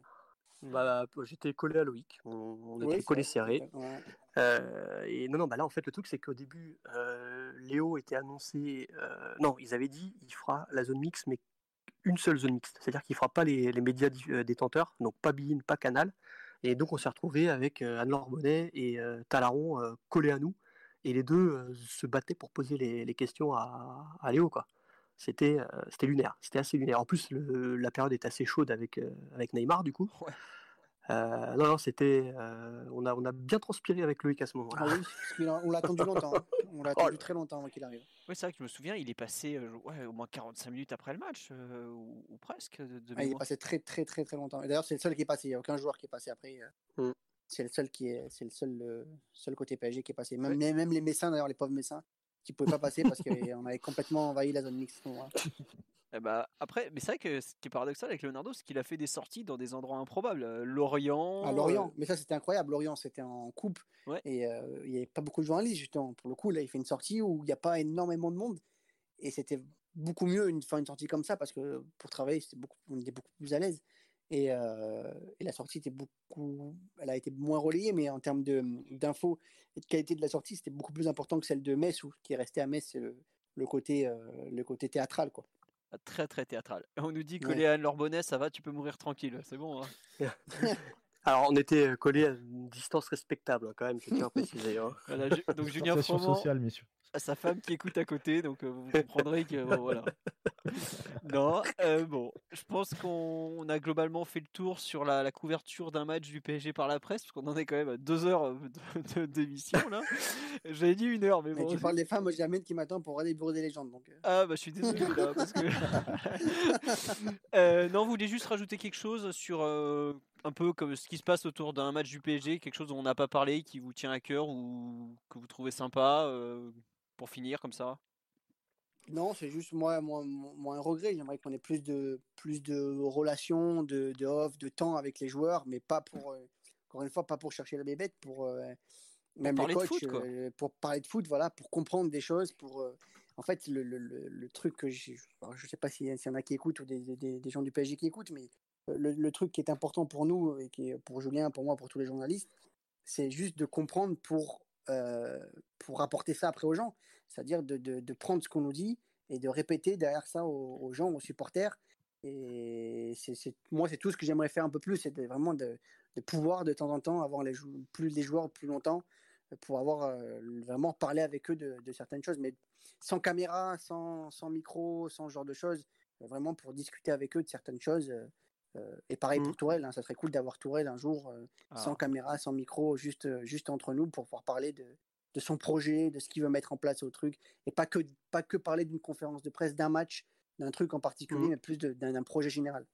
Très bien, bah écoute, nous on demande que ça, hein, je peux te le dire. Euh, alors là, euh, ah, non mais c'est vrai que c'est un truc tout bête, mais avoir euh, des, des, entre guillemets des interviews un peu plus longues et moins formatées quoi. Juste ça. Mais, même pas forcément une interview, tu vois. Ce qui, ce qui manque, il a raison, Loïc, c'est de l'informel en fait. Là, avec, le, avec le PSG, on a de la distanciation sociale permanente. Ce qu'on euh, ce qu'on a connu justement, on en parlait tout à l'heure un peu sur le ton de l'humour, mais ce qu'on a connu au Qatar, c'est des moments qu'on n'a pas vécu ailleurs. Quoi. Bien sûr. Le, ah, aller manger chez Nasser, on a pu avoir des relations privilégiées quand même avec, Bien sûr. Et, et, du PSG, qui c'était très important, je trouve. Et, pour autant, il n'y a pas eu d'esclandre, il n'y a pas eu de trucs incroyables qui sont sortis. C'est juste qu'on bah a pu passer un peu de temps avec eux, parler de, de, la pluie, du beau temps, de, de, comment ça fonctionnait un peu de l'intérieur, et basta. Et, c'était des moments exceptionnels pour ça. Hein. Hyper privilégiés, quoi. Ouais, les tournées d'été, nous on est Alors, Julien, tu viens pas souvent au tournoi d'été, j'ai pas souvent Non, de, malheureusement. de, Non, non, non, de voir au tournoi d'été, mais généralement, il y a, il y a un journaliste de l'équipe, un journaliste du Parisien, euh, nous à RMC et euh, Foot Mercato qui vient de temps en temps aussi au tournoi d'été. Donc, on est trois ou quatre journalistes à, à venir. Là, l'été dernier, on était quatre. Et on est quatre journalistes à suivre le club. Et ça change tout. Parce qu'on est 200 euh, à Paris, au Parc des Princes d'habitude. Là, on est quatre. Et on a une relation qui est complètement différente. On vit deux semaines avec eux et complètement avec eux, même si c'est, on n'est pas, on n'a pas accès aux joueurs complètement non plus. Mais le, le travail qui est fait sur ces deux semaines-là est complètement différent du travail qui est fait sur, les, sur le reste de l'année. Bon, bah écoute, on refera un podcast sur comment se passent les tournées d'été du PSG. Euh, en tout cas, non mais Bon, c'est sympa, il y a des belles- j'ai des belles anecdotes. ah bah avec grand plaisir. Alors, non, en tout Il cas, y il a y a, quelques soirées qui étaient sympas. il y a- on en reparlera une prochaine fois ça. Non, il y a beaucoup de remerciements en tout cas de la part des gens sur live pour euh, ce podcast vraiment particulier sur les à côté du PSG. En tout cas, moi je passais un très bon moment. J'espère que vous aussi.